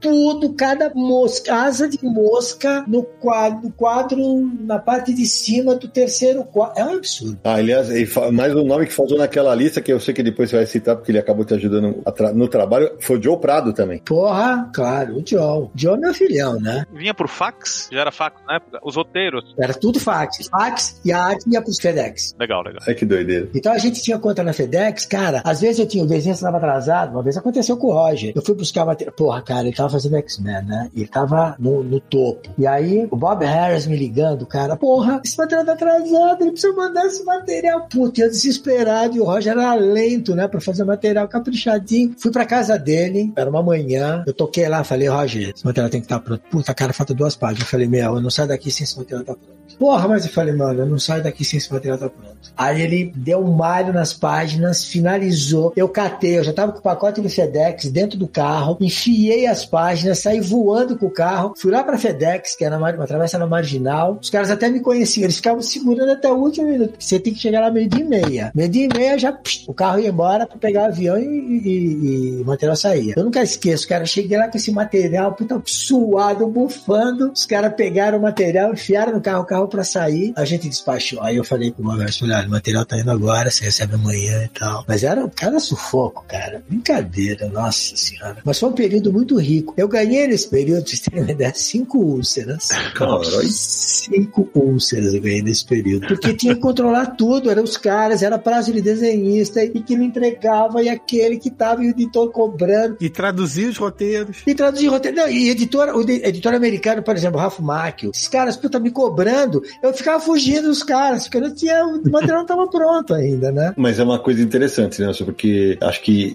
Acho não, certeza. Essa fase, você mostrar que os brasileiros tinham qualidade de traço e tal, e que podiam entregar no prazo, isso muda a ótica do mercado das grandes, das majors lá, né, pro mercado brasileiro, né? Muito, muito. E foi uma coisa tão legal, porque apesar de ter um atraso ou outro, acontecia isso, a qualidade do trabalho era muito boa, né? Então, comparado com o americano, que era relapso pra cacete, que tava. Porque o americano é até hoje, assim, né? E o brasileiro, porra, era o sonho da vida dele fazer aquilo, cara. Imagina, você pegar o cara e desenhar Homem de Ferro. Pô, meu cara cresceu lendo aquilo, cara. De repente ele ia desenhar Homem de Ferro. E eu, eu não desenhava, mas eu, como eu, eu, eu treinei boa parte dessas pessoas, eu me realizava através deles. Era como se eu tivesse um, um pedacinho da mão deles, era minha lá desenhando, entendeu? Era muito, muito gratificante pra mim. E ver o cara crescer, né? O cara começa. O Ivan Reis, por exemplo. O Ivan Reis, quando chegou, ele trabalhava no Maurício. Então ele tinha tendência de fazer todos os personagens com cabeça maior. Então passou por um processo de treinamento também, né? Até ele vi- virar o Ivan Reis que ele virou. E aí foi, tudo mais e tal. Aí a gente conseguiu um trabalho pra ele na Dark Horse, que era o a Ghost e tal. E ele tinha um trabalho que lembrava um pouco Adam Hughes, que era bem, bem legal na época e tal. Mas aí você vai acompanhando a evolução do cara, né? até que ele chega num ponto que você fala, porra, Deodato, né? Deodato chegar num ponto de ser o Deodato que a gente conhece hoje, né? De puta nome internacional e tudo. Então é, porra, pra mim é muito gratificante, porque eu tive uma participação, assim, eu fui muito presente na vida de toda essa gente, né?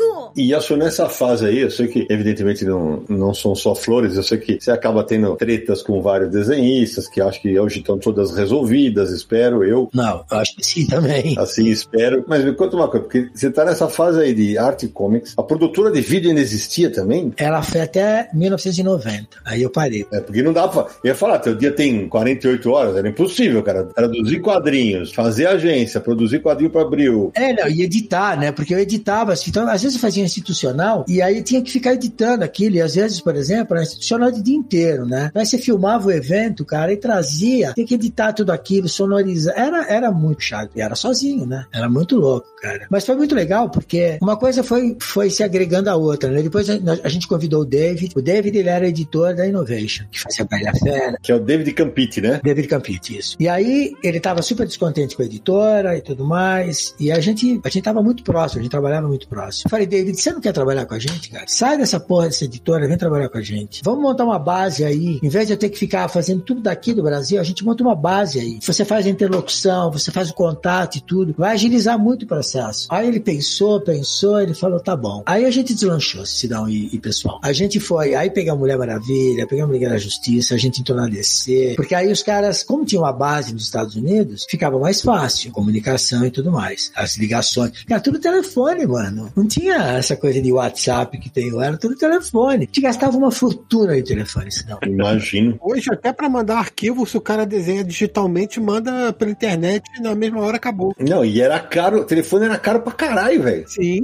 Muito caro. Pô, e fax, então? A gente detonava uma máquina de fax e em um ano a gente tinha que trocar a máquina de fax. Que era muita coisa. Era roteiro que chegava, era coisa que a gente mandava pra aprovação. Era muito louco. Mas aí a gente trouxe o David e aí, aí a coisa se expandiu, né? A gente entrou muito forte na DC, na Marvel e, e nas editoras grandes. E aí foi muito legal. E isso ficou até. A gente foi. Porra, foi de, com o David, foi acho que de 92, se eu não me engano, até 2000 e qualquer coisa. Porque aí chegou um ponto, cara, que eu já não aguentava mais. Puta, já não dava mais. Mas aí, em 2000 e pouco, você já tinha até a Mitos. É, mas é isso que eu, ia, é isso que eu queria falar. Então, vamos segurar um pouquinho o Art Comics daqui a pouco, porque eu ia falar, que caralho que passa na tua cabeça? Você sai da Abril porque não aguentava mais editora. Você vira. Não sei o quê. Que caralho que deu na tua cabeça fala assim, você é editor, dono da editora. Pois é, Sidão, o que que acontece, cara? A gente, a gente produzia material pra Abril e tudo mais, já tava fazendo um monte de coisa para Estados Unidos e tudo. Só que aí, cara, porra, tinha um material do Dark Horse, que era do Bernie Wrightson, que era o Batman e Aliens. Eu falei pra Abril na época, eu falei, pô, por que vocês não publicam esse material? Eles tinham publicado Superman e Aliens, eu acho. Por que vocês não publicam Batman e Aliens? Ah, não, não, não, não. Eu falei, pô, esse material tinha que ser aqui no Brasil, esse material é uma delícia, é lindo. Pô, eu já tinha contato com um monte de editores lá fora, escrevi pra Dark Horse e falei, os direitos de publicação estão liberados no Brasil? Então, falei, eu quero licenciar. Aí licenciei, falei, meu, vamos publicar essa porra aqui no Brasil? Aí o Dorival falou, ah, vamos. Aí, mano, pegamos o contrato, só que eu falei, peraí, se a gente sair como editora, nós, prestando serviço pra Abril, vai melar. Abril vai torcer o nariz. Então a gente tem que criar uma editora e fazer como se a Arte Comics produzisse pra essa editora. E a gente chamou o Franco. Franco de Rosa. Franco de Rosa. E aí o Franco ficou meio como que a figura ali na frente. Ele foi o Testa de Ferro. Ele falou dessa de ferro. E aí, cara, a gente aí criou uma Mitos Editora. E aí a gente lançou Batman e Aliens. Puta, cara, foi um arregaço. Só que nós, nós soltamos Batman e Aliens. Vocês lembram do Leão, o cara que tinha uma distribuidora? Não sei se vocês chegaram a conhecer. Sim, o Leão, o, o que fez. Depois ele foi o responsável pela Tudo em Quadrinhos, era isso? Isso. É primeiro pra Heavy Metal, primeiro, e depois pela. Metal pesado, eu acho, né? Metal pesado. Metal pesado, isso aí. É, metal pesado. Então ele tinha uma distribuidora. Ele falou: Eu mando, eu quero distribuir esse teu material. Porque eu mando, eu tenho uma, uma frota de motoqueiros, eu mando pras bancas direto, o jornalismo não precisa vir buscar e tal. Nós vamos arregaçar e tal. Eu achei interessante, eu falei: Tá, pra não ter. Porque era DINAP, né? Eu falei: Puta, eu vou na DINAP, cara. Concorrência da Abril, uma editora que concorre no, no segmento da Abril, não sabia se eles iam me distribuir. Aí eu arrisquei, foi uma desgraça, foi uma merda de distribuição. Puta, cara, a gente fez uma tiragem de. Eu falei: Olha, eu tô querendo tirar 50 mil dessa. Dessa... Ah, muita coisa, não, tira 15 mil e tal. Eu falei, pô, mas 50 mil, abriu, tirava 80. Eu falei, ah, vou tirar Uhum. 50 mil aqui, né? Pelo menos. Aí ele não conseguiu, ele distribuiu 1.500 revistas. Foi uma loucura. Nossa. Cara, Porra, aí eu falei, cara, miou a Mitos Editora no, no Nascedouro. no começo. Aí eu falei, quer saber? Aí eu falei com a Dinap. A Dinap falou, temos muito interesse na sua conta. Nós somos isentos, não temos essa coisa de editora abril, não, não sei o quê. Ah, meu. Aí eu soltei com eles lá e foi um arregaço. Vendeu pra caramba. Aí comecei a negociar título. Aí a gente trouxe material da Malibu, que também foi um arregaço. A gente saiu com preço menor que o. Olha, e só pra quem tá ouvindo a gente entender, esse material que o Elcio tá falando sai em 97. É uma minissérie em duas partes, escrita pelo Ron Mars, com desenho do Bernie Wrightson. E eu lembro que eu já escrevia sobre quadrinhos nessa época, e eu falei, que caralho, é? mas como assim o Franco, o Franco não abriu uma editora? E eu, eu tinha escrito pro Franco na Folha da Tarde durante muitos anos, sabe? Pode crer. Aí eu falei, eu falei, cara, como, como assim? Que história é essa da Mitos Editora, não sei o que, aquele foguinho lá, no logotipo do foguinho lá? Eu falei, como assim? E aí, Elcio, eu, a, eu, eu, a gente até faz, fazendo a pesquisa aqui, eu, eu ia te perguntar isso, porque a Mitos, o registro da Mitos como editora, ela é de 2000, né? Aham. Ela era, antes ela era nome fantasia. Era isso aí, era um nome fantasia. Dizer, além de tudo, vocês arriscaram pra caralho, né, velho?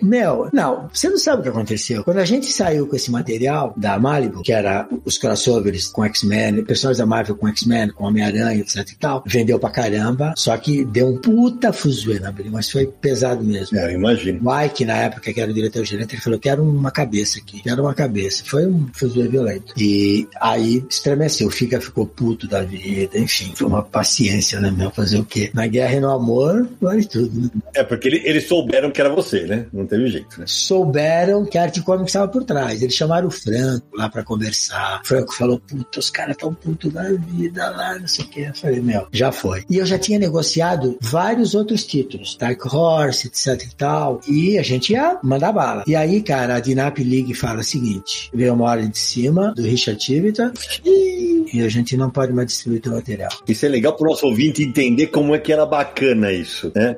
Como é que era legal isso. É, a Dinap pertencia à editora Abril, né? É isso aí. Era uma empresa da Abril. Total. E aí eles falaram, a gente tentou, falou que não, a conta é muito boa e tudo mais, mas eles falaram, não, corta. Cara, aí eu fiquei, eu tava com esses títulos negociados, material que tava para ser distribuído, estava impresso, né, ia para distribuição, e eu não tinha distribuidora. meu. Isso era perto do Natal. É, Elcio, só pra eu complementar, porque assim, além da Ednap pertencer à Abril, era um monopólio praticamente, assim, era a grande distribuidora. É, não- ainda não era monopólio porque tinha quinalha, né? Era a Dinap e a Quinalha. É, tinha Quinalha que era um pouco menor, era menor, né, e tal. Mas a grande distribuidora brasileira, Dinap. Era a Dinap, era. Distribuía Veja, todos os grandes. Aí a gente tava eu, Franco e o Dori. A gente falou, o que, que nós vamos fazer da vida, cara? Porque aí que aconteceu? A Abril cortou a gente como prestador de serviço. Hum, Não, foi, foi uma merda total, né? que era uma grande fonte de renda, né? Era uma boa fonte de renda. Não era uma excelente, mas era uma boa fonte de renda. É, que você já estava fazendo licenciamento para os Estados Unidos. A gente já tava fazendo algumas coisas e tal, mas a gente tava apostando na editora agora, né? Virar editor mesmo. Aí, cara, eu falei, eu vou falar com a Quinalha. Aí liguei pra Quinalha, eles mandaram um pessoal lá pra conversar comigo. E aí eu falei, olha, expliquei o caso, eles falaram, portas abertas pra vocês. Estamos à disposição pra fazer o que vocês precisarem. Falei, olha, tem essas revistas, a gente vai, não é o nosso, o nosso forte, o mercado de super-heróis e tal, mas a gente vai mapear todas as bancas. Fizeram, olha, um puta trabalho. Até o último dia da Quinalha, eu fui super grato a eles, porque eles salvaram a vida da gente, cara. Caralho. Eles distribuíram as revistas, aí a gente licenciou material de Tex, Bonelli, e aí a coisa foi, cresceu relativamente legal. E aí o que aconteceu? Passaram acho que uns três anos, quatro anos mais ou menos, aí a Dinap começou a vir atrás da gente. Porque acho que eles estavam precisando de cliente, e aí começaram, porra, meu, volta pra cá, cara. E aí eu ofereci, fazer umas propostas indecentes, né? A gente te dá nosso desconto, a gente baixa nosso desconto pra 30%, coisas assim, que era, nossa, 45%, baixa pra 30%, vem. Eu falei, não, e não, e não. E até o último dia da. Uma vez o, o Carlos, que era diretor da, da Quinalha, ele veio para São Paulo, ele falou: tô ouvindo um papo de que você vai distribuir, que a Dinap tá te cercando, que você quer distribuir para eles. Eu falei: você pode ter certeza, cara, que eu não vou distribuir com eles. Tem a tua palavra? Você tem a minha palavra. E foi até o fim, cara, eu não distribuí com a Dinap. Aí quando eles abriu, comprou, aí não teve jeito, né? Aí tinha que distribuir pela Dinap. Mas foi, foi uma. Passou um sufoco, cara. Brincadeira, viu, meu? Porra,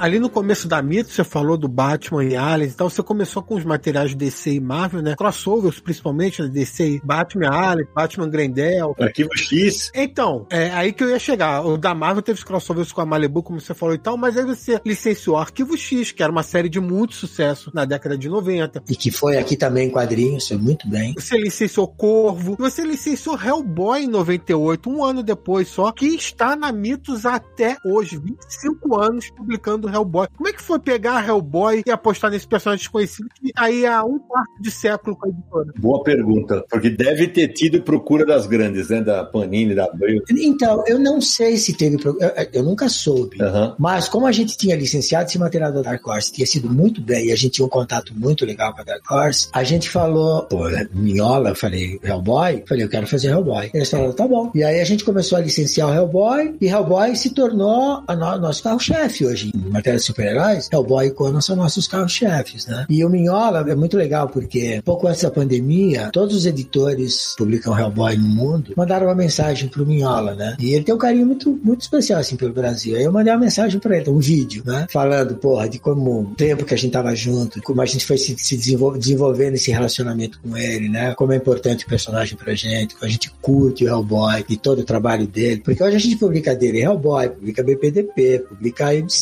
Puta, o Min- Minhola Verso tá praticamente todo sendo publicado pela Amigos. E é uma coisa que deixou ele muito contente, porque ele queria ver esse material, não só Hellboy, mas outros materiais dele publicados também, né? E a gente tá conseguindo fazer isso hoje. Tá sendo, assim, muito gratificante pra gente, muito gratificante. Elcio, mas então, quando, aí quando você começa a trazer. Eu lembro que você trouxe uma minissérie da Vampira, do Gambit, lá ali no final dos anos 90 e tal. Teve Wildcats, teve umas coisas de super-heróis ali nos primeiros anos. E isso, como é que isso bateu na época com Abril? Aí, aí a relação azedou de vez, né? Então, esses materiais, eu conheci o Marco Lupoi. Que é o diretor de publicações da Panini. Eu conto pra vocês um dia, em bastidor, como foi o meu contato com o Marco Lupoi, que foi muito legal. E aí eu já tinha um relacionamento com ele, a gente se conversava e tudo mais e tal, e eu falei, cara, tem algum material Marvel disponível que eu pudesse publicar? Porque eu tô publicando algumas coisas da DC. Não precisa ser material top, primeira linha e tal, algum material que a Abril não tem interesse. Aí ele deu uma pesquisada lá e tal, ele perguntou pra Abril se Abril ia fazer algumas minisséries. E aí eu falei, olha, tem essa minissérie da Vampira, tem esse material aqui que a gente gostaria de publicar. É um material mais secundário e tudo mais, mas de repente Abril não tem interesse. Porque eles tinham, eles não tinham o número de publicações que a Panini tem hoje. Então, era um volume menor, um vazão menor ao volume de, de títulos que a, que a Marvel tinha. Ele falou, não, eles não têm interesse. Então eu vou falar que eu vou licenciar, não vou falar pra quem, eu vou licenciar esse material. E aí foi tudo bem, eles toparam. Deixaram, ele licenciou e eu comecei a publicar. Eu, eu licenciei Marvel, Marvel Zero, anos, não, como é que era? Marvel Ano Zero? Não. Não, a morte do universo Marvel, É, você fez o, o Ruínas também. Ruínas, Terra X. Ah, desse nós vamos falar já já. Do Terra X a gente vai falar já já. Terra X.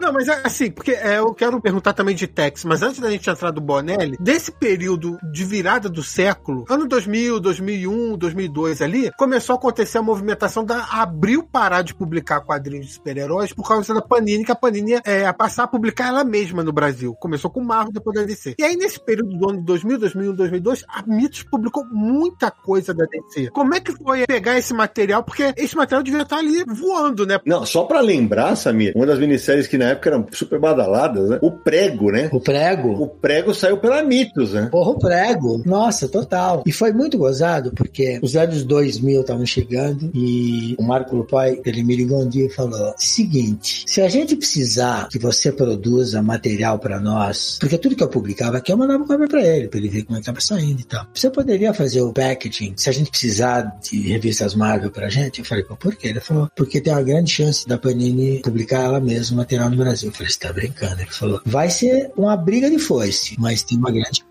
eu imagino que você viu a história sendo escrita de novo na tua cabeça, Nelson. De novo, Sidão. Eu falei, conta comigo. Aí ele veio pro Brasil, teve uma reunião na Abril, Figa participou, inclusive, e ele não falou nada. E aí ele falou que ouviu até da, de pessoas lá na Abril, não, a Panini, só Abril tem condições de publicar material. Eles apresentaram um plano Marvel de revistas, só Abril tem condição de fazer isso, porque a Panini é editora de álbum de figurinhas. E a Panini, o negócio dela é licenciamento, né? Uhum. E aí o Marco Lupar ficou só ouvindo. Aí ele, quando saiu de lá, né, ele veio falar comigo, ele falou, eles não têm ideia que você tá por trás disso, cara. Eu falei, tudo bem. Eu já tinha rompido relação com eles mesmo, então pra mim, cara, aí ele falou o seguinte, a gente vai ter o Salustro, o Salustro é o, é o acionista majoritário da Panini, vem pro Brasil, ele quer te conhecer, pra ver se você... E aí ele, ele o, o, o Marco, ele conversou com mais algumas pessoas que poderiam ser candidatas a produzir material pro Panini, e aí ele falou, o Salustro quer te conhecer. Eu falei, tá bom. Aí o Salustro veio pro Brasil, eu não conhecia o Martins, que era presidente da Panini, Sim, o Eduardo Severo Martins. então veio o Salustro, o diretor comercial dele, e o Martins. Você conheceu o Salustro, Sidney? Conheci, conheci. E aí vieram os três pra me entrevistar. A gente tava lá na Andrade Fernandes. Aí ele entrou lá e tal. Você sabe como o Salustro é, né? Não tem rodeio com ele. Ele sentou, na- tá na minha sala e tal. Ele falou. Eu falei, pô, e aí, tudo bem? Como é que tá? Estão curtindo o Brasil e tal? Ele falou, então, vamos direto ao assunto. Desse jeito. Vamos direto ao assunto. Por que, que você acha que você tem condição de produzir esse material pra gente? Aí eu falei, por causa disso, disso, disso, disso, daquilo, do meu histórico, quanto eu tinha feito na Abril e tudo mais e tal, todo o material que a gente fazia e tudo mais, que eu já tinha licenciado material com o Marco, tinha equipe e tudo mais. E aí ele falou, me fala sobre distribuição. Aí eu falei pra ele tudo sobre distribuição, falei sobre gráfica, sobre formatos. Na época a gente tinha lançado o formato Mitos, que era um formato americano pouquinho menor. Falei pra ele que era muito legal, que dava pra rodar em duplo paralelo, economizava grana e tudo mais. Ele me fez uma sabatina ferrada. Foi uma hora de, de, de- de interrogatório lá. Aí ele falou, tá bom, muito obrigado. Aí levantaram e foi embora. Aí eu liguei pro Marco, falei, Marco, ele falou alguma coisa pra você? Não sei o que, não, não falou nada, eu vou esperar ele voltar aqui. Aí ele voltou pra Itália, passaram dois dias mais ou menos, aí liguei pro Marco de novo. Eu falei, Marco, tem alguma coisa e tal? Eu falei, ele vem aqui na ele não veio na Panini ainda vem amanhã. Eu vou perguntar pra ele. Eu falei, tá bom. Aí o Marco perguntou no dia seguinte o Salles foi pra lá e tal, ele falou, ó, falou que entrevistou, ele ficou muito bem impressionado e que tudo bem, vocês vão produzir material pra gente. Pô, aí foi uma festa, né, cara? Fiquei muito feliz. Falei, pô, vou poder fazer a coisa de novo É. e agora do jeito que eu gostaria mesmo, né? Porque, porra, É isso, do louco. E eu lembro, acho que na, na coletiva que teve no andar de cima da Comics, que vocês fizeram pra. junto com o Marco Lupai. Isso, que tava o Fernando Lopes e tal. E eu lembro que a gente foi pelo aniversário aqui, e a primeira, uma das primeiras perguntas que eu falei, e aí, Elcio? Eu eu lembro que o Fernando Lopes tava muito nervoso. Falei, "Tá, e aí, vocês vão cortar a página? Agora já vai-" Aí vocês falaram, não, agora não pode, não dá mais, que agora com a internet, Não dá mais e tudo, puta. não sei o que, tal, tal, tal, agora é outro momento tal. Eu lembro disso, e eu, eu já até te falei disso algumas vezes, e tem uma coisa, uma, pra quem tá ouvindo a gente, tem uma curiosidade nessa história, que na época eu tava, eu, eu, eu lembro que eu tava indo pra Panini conversar com o Ivan Faria, que hoje é presidente aqui no Brasil, porque ele ia montar uma redação interna e queria que eu fosse editor. Eu tava no meio da Avenida dos Bandeirantes. Puta merda. Pra chegar na Marginal, ele falou: ó, Sidão, cancela a reunião porque mudamos de planos. Era exatamente a chegada da Mitos como estúdio. Pode crer. Porque, e, e- e hoje, pensando em, em retrocesso, nunca que eu ia dar conta sozinho de fazer aquele monte de títulos, né? Nossa, foi, foi muito louco. Não, não tinha como, né? Você tinha que ter um estúdio mesmo. Foi o caso de vocês. Nossa, total, cara. E aí, e, e aí foi, aí começou a história com a Panini, né? E aí a gente foi Sim. muito legal, porque aí a coisa foi crescendo e tal, e, e foi muito legal. E depois veio o Maurício, né? Eu participei também das primeiras negociações com o Maurício, que foi, foi muito legal, né? Tava todo mundo, Salusto queria porque queria a turma da Mônica, né? E puta, tem que trazer o Maurício e tal. E tava todo mundo, como é que a gente vai? E aí a gente preparou uma sala pro Maurício lá no hotel, acho que no Renaissance, se eu não me engano. E aí a gente mostrou todas as publicações que a, que a Panini tava fazendo, que era super-heróis, né? A gente não, Sim, não sim, fazia sim. material infantil na época tal. E aí foi toda uma coisa. Nossa, o Maurício foi recebido com tapete vermelho. Foi muito legal, cara. E aí conversamos bastante. O Marco Lupai tava lá e falamos. E aí fomos lá pro estúdio do Maurício. Puta, cara, foi muito legal. Olha. E olha, e, e pouca gente se deu conta disso, mas daqui a pouquinho a Panini vai ser a editora que mais publicou Maurício na história. Incrível, né, Sidão? E também Marvel. E né? também Marvel também DC, é isso aí. E, e Samir, tem uma coisa que a gente não pode esquecer de falar, é o seguinte, depois que o Tex sai da VEC e vai pra RGE e depois vai pra Globo, quando a Globo decide parar quadrinhos, os fãs de Fumetti falam, "Ah, ferrou, agora lascou, não sei o que, tarará. a Mitos com aí o, o Dorival, que é o sócio do Elcio, que é muito fã de, de Bonelli, ele intercede e, cara, a Mitos começa a publicar, sei lá, com intervalo de dois meses, talvez, eles já pegam o Tex e, já, e continuam até hoje como também a casa que mais publicou Tex no Brasil. Não, e foi, foi muito interessante porque a Flávia Secantini, que era a diretora da Globo, você trabalhou com ela, né, Sidão? Sim, sim, foi minha diretora de redação. Ela ligou pra gente porque o Dorival produzia. Não, a gente produzia Tex pra Globo. Exatamente. Muita tradução e tal. E aí ela ligou, ela falou: olha, como ela sabia da paixão do Dorival por Tex, ela falou: olha, a Globo vai parar de publicar. E eu tô sugerindo pra Bonelli que vocês publiquem. Tudo bem? A gente falou, "Ah, claro. Então, o agente da Bonelli, que era o Irving, ele vem pro Brasil e aí vocês conversam com ele e tal. Ele vai ver mais algumas editoras, mas vocês conversam com ele. Porra, meu, aí a gente marcou com ele, eu e o Franco, e o Dori acho que não tava, não lembro o que aconteceu com o Dori. Aí ele veio, a gente pegou, pegou o Irving e a gente preparou um plano de Tex, pegou o Irving, foi almoçar com ele, num restaurante que chamava Livorno, aqui na, Sim, sim, sim, sim. Assim, o cara se conheceu, Cidão. A gente levou ele, ele no Livorno e tal. E aí a gente falou como era importante, que a gente já tinha, porra, toda uma história com o Tex, muito tempo, que o meu sócio era, porra, enfim. E aí ele falou, é, mas eu tô vendo mais algumas editoras e tal. Eu falei, olha, você pode ver outras editoras, mas o que eu posso te garantir é a qualidade, a mesma qualidade da Globo. Porque ele falou que a Bonelli gosta muito da qualidade da Globo, Bo- o Sérgio Bonelli, ele gostaria que a coisa continuasse. Eu falei, tá legal. Então a gente teve esse papo, ele conversou com mais não sei quem, voltou pra lá e ligou pra gente e falou, olha, vai ficar com vocês. Aí a gente assinou o contrato, foi uma puta festa e tudo mais. E aí eu falei, puta, temos que lançar o Tex. Destino, cara, vamos preparar uma capa e tal. Aí pegamos uma capa, capa da primeira edição do Tex que a gente publicou. Olha que punk, né, meu? Eu pedi pro Gilbran, peguei uma imagem, era do o desenho do Magno. Alexandre Gilberto. Peguei uma imagem dele, que era um close do Tex. Muito, dificilmente você, você vê capa de Tex com um close dele, meio busto, é um plano americano. E aí eu peguei, era uma puta imagem linda do, do, do Magnus. Dei pro Gilbran, falei, Gilbran, dá uma puta colorida nisso daí, deixa maravilhoso pra ser a capa da primeira edição do Tex da gente. A gente lançou. Cara, saiu a revista, mandamos pro Bonelli, pro Sérgio Bonelli. O Erwin liga e fala, o que é que vocês fizeram, Bonelli? Quer cancelar o contrato? Eu falei, "Co- como assim? Vocês não podiam ter usado essa imagem. Porque ele tinha morrido, o Magnus tinha morrido. E os direitos estavam com a viúva e tava em um enrosco violento. E a gente tinha usado uma imagem do cara. Como que eu ia saber, né, meu? Falei, pô, a gente não sabia, cara. Mil perdões e tal. Bateu na trave. Aí o Bonelli voltou atrás e tal. E aí a gente continuou. Aí começamos a publicar Tex. E acho que e a Mitos também foi a que mais publicou Tex até hoje. Sim, mas com certeza, com certeza. E, e não só a que mais publicou, como uh, outro dia eu falava com o Gil Schneider, que é um tradutor famosíssimo aí da- de, de Bonelli, que o Tex com a Mitos foi o personagem que seguramente teve mais títulos regulares Sim. é, no Brasil, porque pô, você tem Tex, Tex Coleção, Tex é, Graphic Novel, teve o Tex Ouro, teve o Tex Gigante, Tex.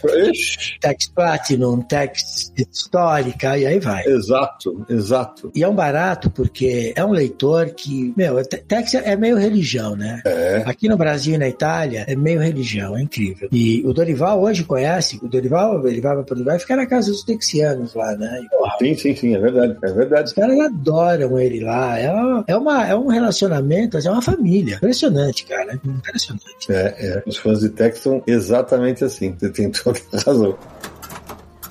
Thank you.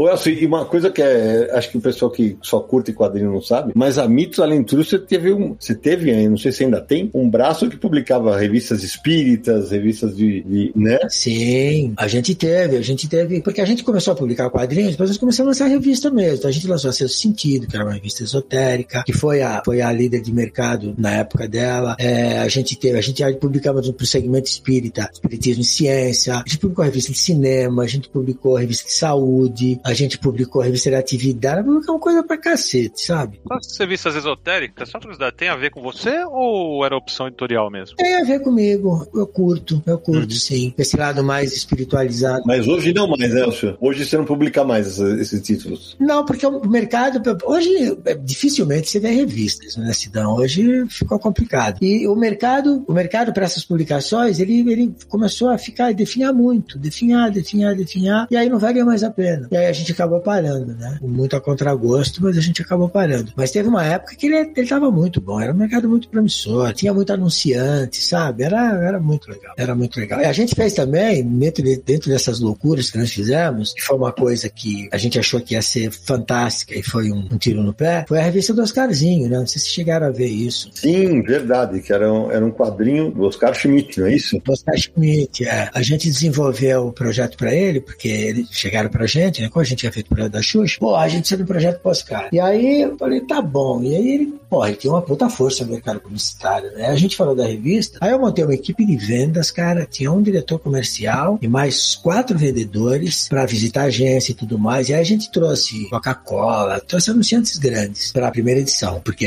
era tudo desenho nacional, né? E a gente pagava bem, era, porra, era legal. Aí a gente lançou o primeiro número dos Carzinhos, foi muito bom. Lançamos o segundo número, foi bem. Lançamos o terceiro número, porque aí a gente já tava com uma, mapeado uma cacetada de produtos licenciados pro Oscarzinho. Então ia ter meia lupo, ia ter uma cacetada de coisa. Era um contrato, a gente tava prevendo, primeiro ano, acredite, eu só tô falando de 20 anos atrás, né? Sim, sim. Primeiro ano de contrato, a previsão era 2 milhões, cara, só de merchandising, de, de marketing. Caraca.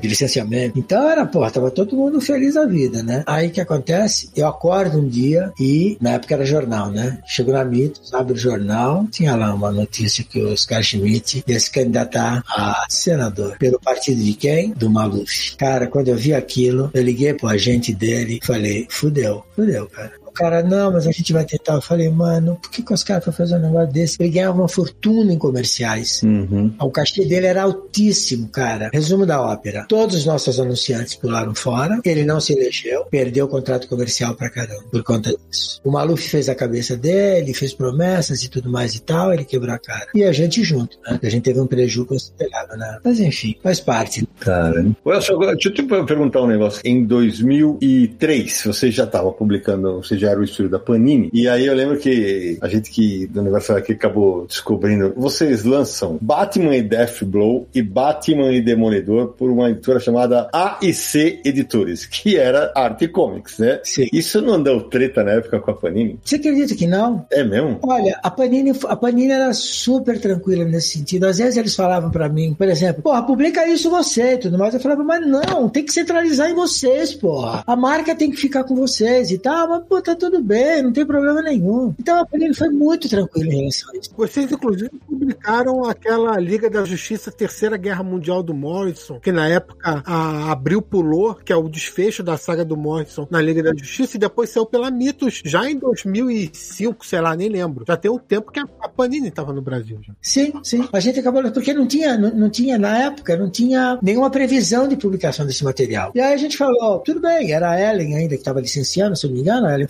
E aí o pessoal falou, tudo bem, pode publicar depois. Mas por que cacete vocês, em em vez de lançar com Mitos, lançaram como AIC? Teve algum motivo que eu não, não tô lembrando agora, Sidão, mas teve algum motivo. Porque eu lembro que na época, quando a gente soltou a notícia, a gente até fala que ah, a tradução é do Fernando Bertacchini, né? Eu Falei, então. Ah, Eu falei, é, é mito. não sei por que, que a gente lançou como AIC. AIC era de arte comics, né? É, sem dúvida, sem dúvida disso, né? Não lembro por que, que a gente lançou como AIC, Sidão. É, na época, na época, o que vocês falaram que era um braço editorial experimental criado pela Mitos por questões estratégicas e de avaliação do mercado. Eu sei lá. É, também não sei. Também não sei por que, que a gente fez isso, Sidão. A gente lançou isso, inclusive, acho que em formato, formato mitos, né? Aquele menorzinho. Foi, foi formato Mitos. Era Mitos que a gente falava que era o formato paraguai ou era da Devir? Não lembro. que era. Os dois eram meio parecidos, né? É. É um intermediário entre formatinho e formato americano.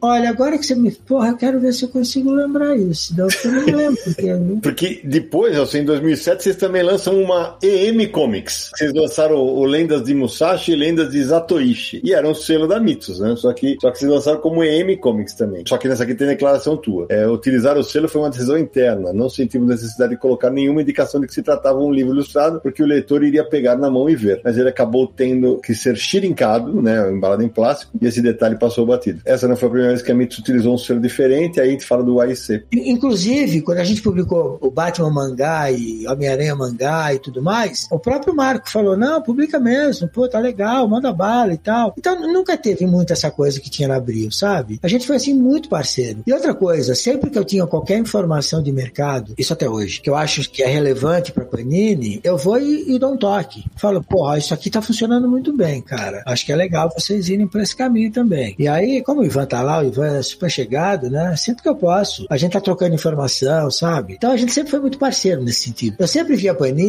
não como uma, um cliente, mas mais como uma extensão da gente, o agente uma extensão da Panini. Sempre a gente foi muito, muito próximo nesse sentido, né?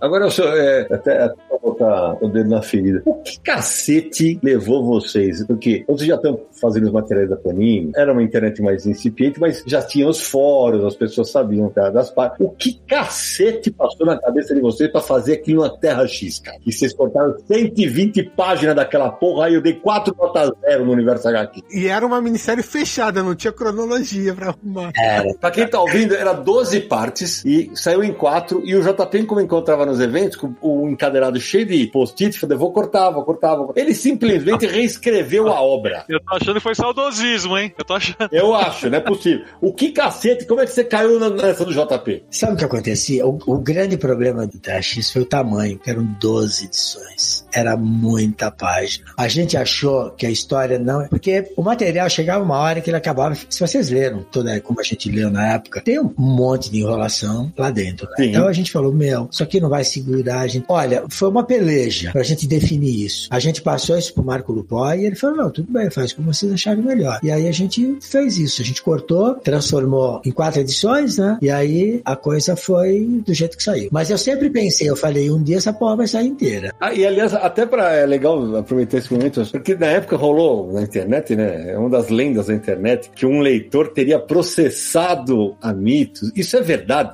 Foi, foi. Olha. Ele queria receber a obra completa. Aí a gente falou, a obra completa só existe em inglês. Ele falou, não, mas eu quero a obra completa em português. Eu falei, então, é impossível a obra completa em português. Aí ele falou, então eu vou mover uma ação contra vocês. Eu falei, então move. E aí a gente se defendeu, ele não ganhou nada. Depois ele falou, ah, então eu aceito a, a obra em inglês. Aí a gente mandou a obra em inglês pra ele, tudo bem. Ficou por isso mesmo. Ah, rapaz, então teve isso. Ah, então certamente ele usou minha, minhas resenhas pra, pra, pra, pra- Tá vendo? E o Elcio veio aqui. E o Elcio ainda veio no nosso programa, hein? Olha isso. Bom, com certeza, com certeza. E o Elcio ainda me manda gibi. Outro dia me mandou uma caixona de gibi aqui. Agradeci a ele. Pô, mas, mas, mas Sidão, você não tem noção, cara. Eu escuto isso, Ted, até hoje, meu. Pô, desmantelaram Tela X, Tela X. Eu falo, pô, gente, muito... hoje eu não faria isso, mas na época, cara, puta, tinha história muito ruim lá no meio, cara. Não, eu até concordo, eu até concordo, mas puta, eu achei demais, cara. Tem uma curiosidade também que agora eu lembrei, você está falando de que até ele veio aqui no podcast e tudo mais. Lembra que lá no começo, quando ele estava publicando Terra X, ele publicou, a Mitos publicou aquela minissérie do- dos Inumanos, Foi. Sim, né? Antes, antes da Panini e tudo. E o Marvel Boy também. E o Sentinela também. Sim. sim. E na época teve uma parceria entre o Universo HQ e a Mitos, que o Universo HQ publicou uma propaganda do site nas revistas da Mitos, e o Universo HQ publicava banner da Mitos no site. Então tem lá, quem tem o Inumanos, por exemplo, da Mitos, que é aquele formatinho intermediário, vai ver uma propagandazinha do Universo HQ na quarta capa. Verdade. É verdade. Foi interessante com o Inumanos, quando eu falei com o Marco que eu queria publicar, ele falou, porra, publica, é um puta material, viu? Eu falei, beleza. Então a gente licenciava o material com ele de boa, na maior. Muito bom. E o pior que é, eu lembro que nas minhas resenhas eu coloquei, devia ter chamado de Terra Y, de Terra X Dite, e os cara. E eu ainda fiquei puto ainda, porque na época eu falei, eu falei, isso aqui não passou na mão do Elcio, porque teve uma edição lá que vocês colocaram, uma- erraram a página dupla, que uma página dupla começou na ímpar e terminou na par. Foi. Eu falei, isso aqui não passou Elcio. Se, se o Elcio errou isso aqui, eu mato ele. Puta, foi mesmo, foi mesmo. Ainda- teve isso, Sidão. Puta, esse material, ele, puta, ele saiu cagado. E outra coisa, pergunta se vendeu. Ah, imagino que deve ter vendido bem, né? Não vendeu. Não vendeu? Não vendeu bem. Caralho. Era um material, sabe? Eu não sei se o pessoal, sei lá, Sidão. Saiu meio zicado, eu acho, sabe? Mas enfim, É, meio não, saiu muito zico, saiu completamente zicado. completamente zicado. Elcio, a Mitos começou lá publicando coisas de super-herói, que é uma coisa que você já tinha a experiência, o conhecimento, então os crossovers e tal, alguma coisa da Marvel, da DC. Pegou a, a Bonelli, pegou Dark Horse com Hellboy e tal. E seguindo os anos, começou a variar publicações. Pegou 2000 AD, pegou outros títulos mais Conan, outros alternativos. Agora, anos mais recentes, começou a pegar material europeu. Sim. Né? Como é que você vê é, o catálogo da Mitos hoje, essa mudança ou essa diversificação de catálogo da Mitos? É, e inclusive, Samir, até já jogando pro Elcio, vocês estão também agora com mangás, né? Sim. A gente demorou um pouco para de mangá especificamente, a gente demorou um pouco para entrar em mangás, até por conta de, assim, nunca foi o meu grande forte mangá, né? Assim, eu- a equipe que eu tenho que cuida de mangá hoje para Panini, fantástica, os caras são muito bons. E que não tem nada a ver com a equipe que cuida de mangás para mitos, mas a gente usa tradutores do japonês, do igualzinho e tudo mais. Mas eu evitei porque eu falei, porra, meu, não sei, eu, eu fiquei meio assim de entrar nesse segmento que a Panini domina tanto e tudo mais. Já tem até o segmento de super-heróis e tudo, que eu também faço questão hoje de não entrar e tudo mais, porque acho que de tanto martelar e falar, porra, tem que ficar com a Panini, tem que ficar com a Panini, porque é a casa da Marvel e da DC. Mas aí eu conversei com o pessoal, né, de mangá e tal, da Panini e tudo mais, e a pessoa falou, não, tudo bem, tranquilo, tanta gente publicando e tal. E a Panini tem os principais títulos, né? Então a gente tá optando por um segmento mais alternativo de mangá. Vocês vão ver que nos títulos que a gente tá lançando, a gente tá lançando títulos mais alternativos. Em relação aos europeus, o que aconteceu, né? A gente recebeu, eu lembro no catálogo, se eu não me engano, tinha sido a Glenar. E aí eles mandaram algumas publicações pra gente e tal. E numa dessas, desses pacotes veio o Elric. E aí quando eu vi o Elric, eu falei, pô, o Elric, eu, eu conheci o Elric que a Marvel publicou e tudo mais. E aí eu falei, pô, mas esse Elric aqui tá muito foda, cara. Esse aqui tá muito do cacete. E aí eu falei, meu, quero publicar isso aqui. O mercado tava legal. E eu falei, quero nesse formato. Que era um formato que ninguém tava publicando na época. É o Gold Edition, né? Como você batizou. Gold Edition. Gold Edition. E aí eu falei, mas tem que ser do cacete. Qualidade impecável impecável. Aí a gente licenciou e publicou. E a hora que foi um arraso, né, cara? Puta, foi, foi um sucesso muito grande. Surpreendeu a gente. Surpreendeu a gente. E aí eu falei, eu quero fazer mais material europeu. Aí a gente começou a pegar mais coisas, né? Publicamos Elfos, publicamos Blue Note, que é o meu, um dos meus quadrinhos preferidos. Eu adoro Blue Note. Bom pra cacete. Eu gosto demais do Crônicas Excalibur. Acho dois puta bom pra cacete. Crônicas Excalibur também, cara. Puta. Quando eu vi aquilo, eu falei, cara, quero fazer. E a gente tava, a gente publicou material de. Publicamos Anões, publicamos. Porra. A única coisa que não foi bem foi aquele adaptação daquele. daquele... Guerra dos Mundos? Guerra dos Mundos. Guerra dos Mundos não foi legal. Foi o único que não foi bem. O resto, da Navalha, foi muito bem. Sabe que o ano passado, na minha lista de melhores do ano, é, teve um quadrinho da Mitos que eu coloquei que eu não vi mais nenhuma outra lista que eu acho um material muito foda, que é o A Morte Viva. Você recebeu esse material, Sidão? Não, isso eu comprei, eu comprei. Porra, caramba. É, meu amigo, o seu editor me bloqueou no Instagram, rapaz. Ah, pô, mas você fala comigo, né, cara? Brincadeira. Morte Viva, a arte do Morte Viva. A arte é, é uma. É maravilhoso. O Varanda, que é um português espetacular, é, é, esse é um material fudidamente bom. Cada quadro é uma obra-prima. É isso mesmo. E é isso que eu ia perguntar, porque a gente sabe que não é, esse não é um material que vai, você vai poder fazer 15 mil de tiragem. Tem que ser um negócio com, é, e aposta numa tiragem menor, com preço. Então, essa diversificação no catálogo da Mitos tá funcionando para você? Tá funcionando, tá funcionando, Sidão. A gente tem curtido isso. E outra coisa, eu acho que se a gente for pensar, eu sempre falo com os meninos isso, se a gente for pensar só em coisas que podem dar dinheiro, claro que, que é preciso, porque é o que mantém o negócio funcionando. Mas se a gente esquecer o tesão, né, de pegar aquele material e falar, pô, isso aqui eu não vou ganhar. Se aqui, se empatar isso aqui, se eu pagar os custos, tá lindo, sabe? Uhum. Então, eu acho que, acho que vale a pena fazer. E outra coisa, né, eu, eu sinto que é, é legal, porque pode não ser um número muito grande de leitores, mas alguns leitores vão poder ter acesso a essa obra que de outra forma eles não teriam, né? Como o caso da Morte Viva, por exemplo, como é o caso de Blue Note, bem que Blue Note a gente foi muito bem, é uma surpresa pra gente também, mas, porra, cara, isso, quando você publica um negócio desse, depois você, você fala, porra, é a tesão, né? É, é parte do, do, do, do, pagamento que a gente recebe, não é só grana, né? A parte do pagamento é isso também, né? É você encher os olhos, sabe? Falar, puta, tá lindo isso aqui, cara. E também dá um peso pro catálogo, né, da editora. Também. É, eu imagino que sim. Ó, já tivemos esse tipo de material, esse autor, isso dá uma força pro catálogo. Com certeza. Acho que até para negociar com novos materiais, né? Certamente. Com certeza. Mas eu, eu sempre vejo isso. Porque eu falo, pô, a hora que eu perder, assim, o tesão, de, o entusiasmo, né? De. Aí tá na hora de fazer outra coisa. É, isso, é, isso que eu ia perguntar. Depois tem quase 40, 50, 40, 40 79. Mas desde 71, 81, 91, 2001, 2011, 2021, 50 anos, Sidão, tá bom pra você? Olha isso, 50 anos de, de mercado. 52 anos é. de mercado de quadrinhos. E ainda tem o friozinho na barriga? Isso, isso ainda. Tem, tem. Ah, isso aqui é importante. Né? Vejo, falo, puta cara, que caralho que isso aqui é. Mas você ainda curte ler quadrinhos, Elson? Depende do quadrinho, né? Mas eu curto, claro. Porra, puta merda, com certeza.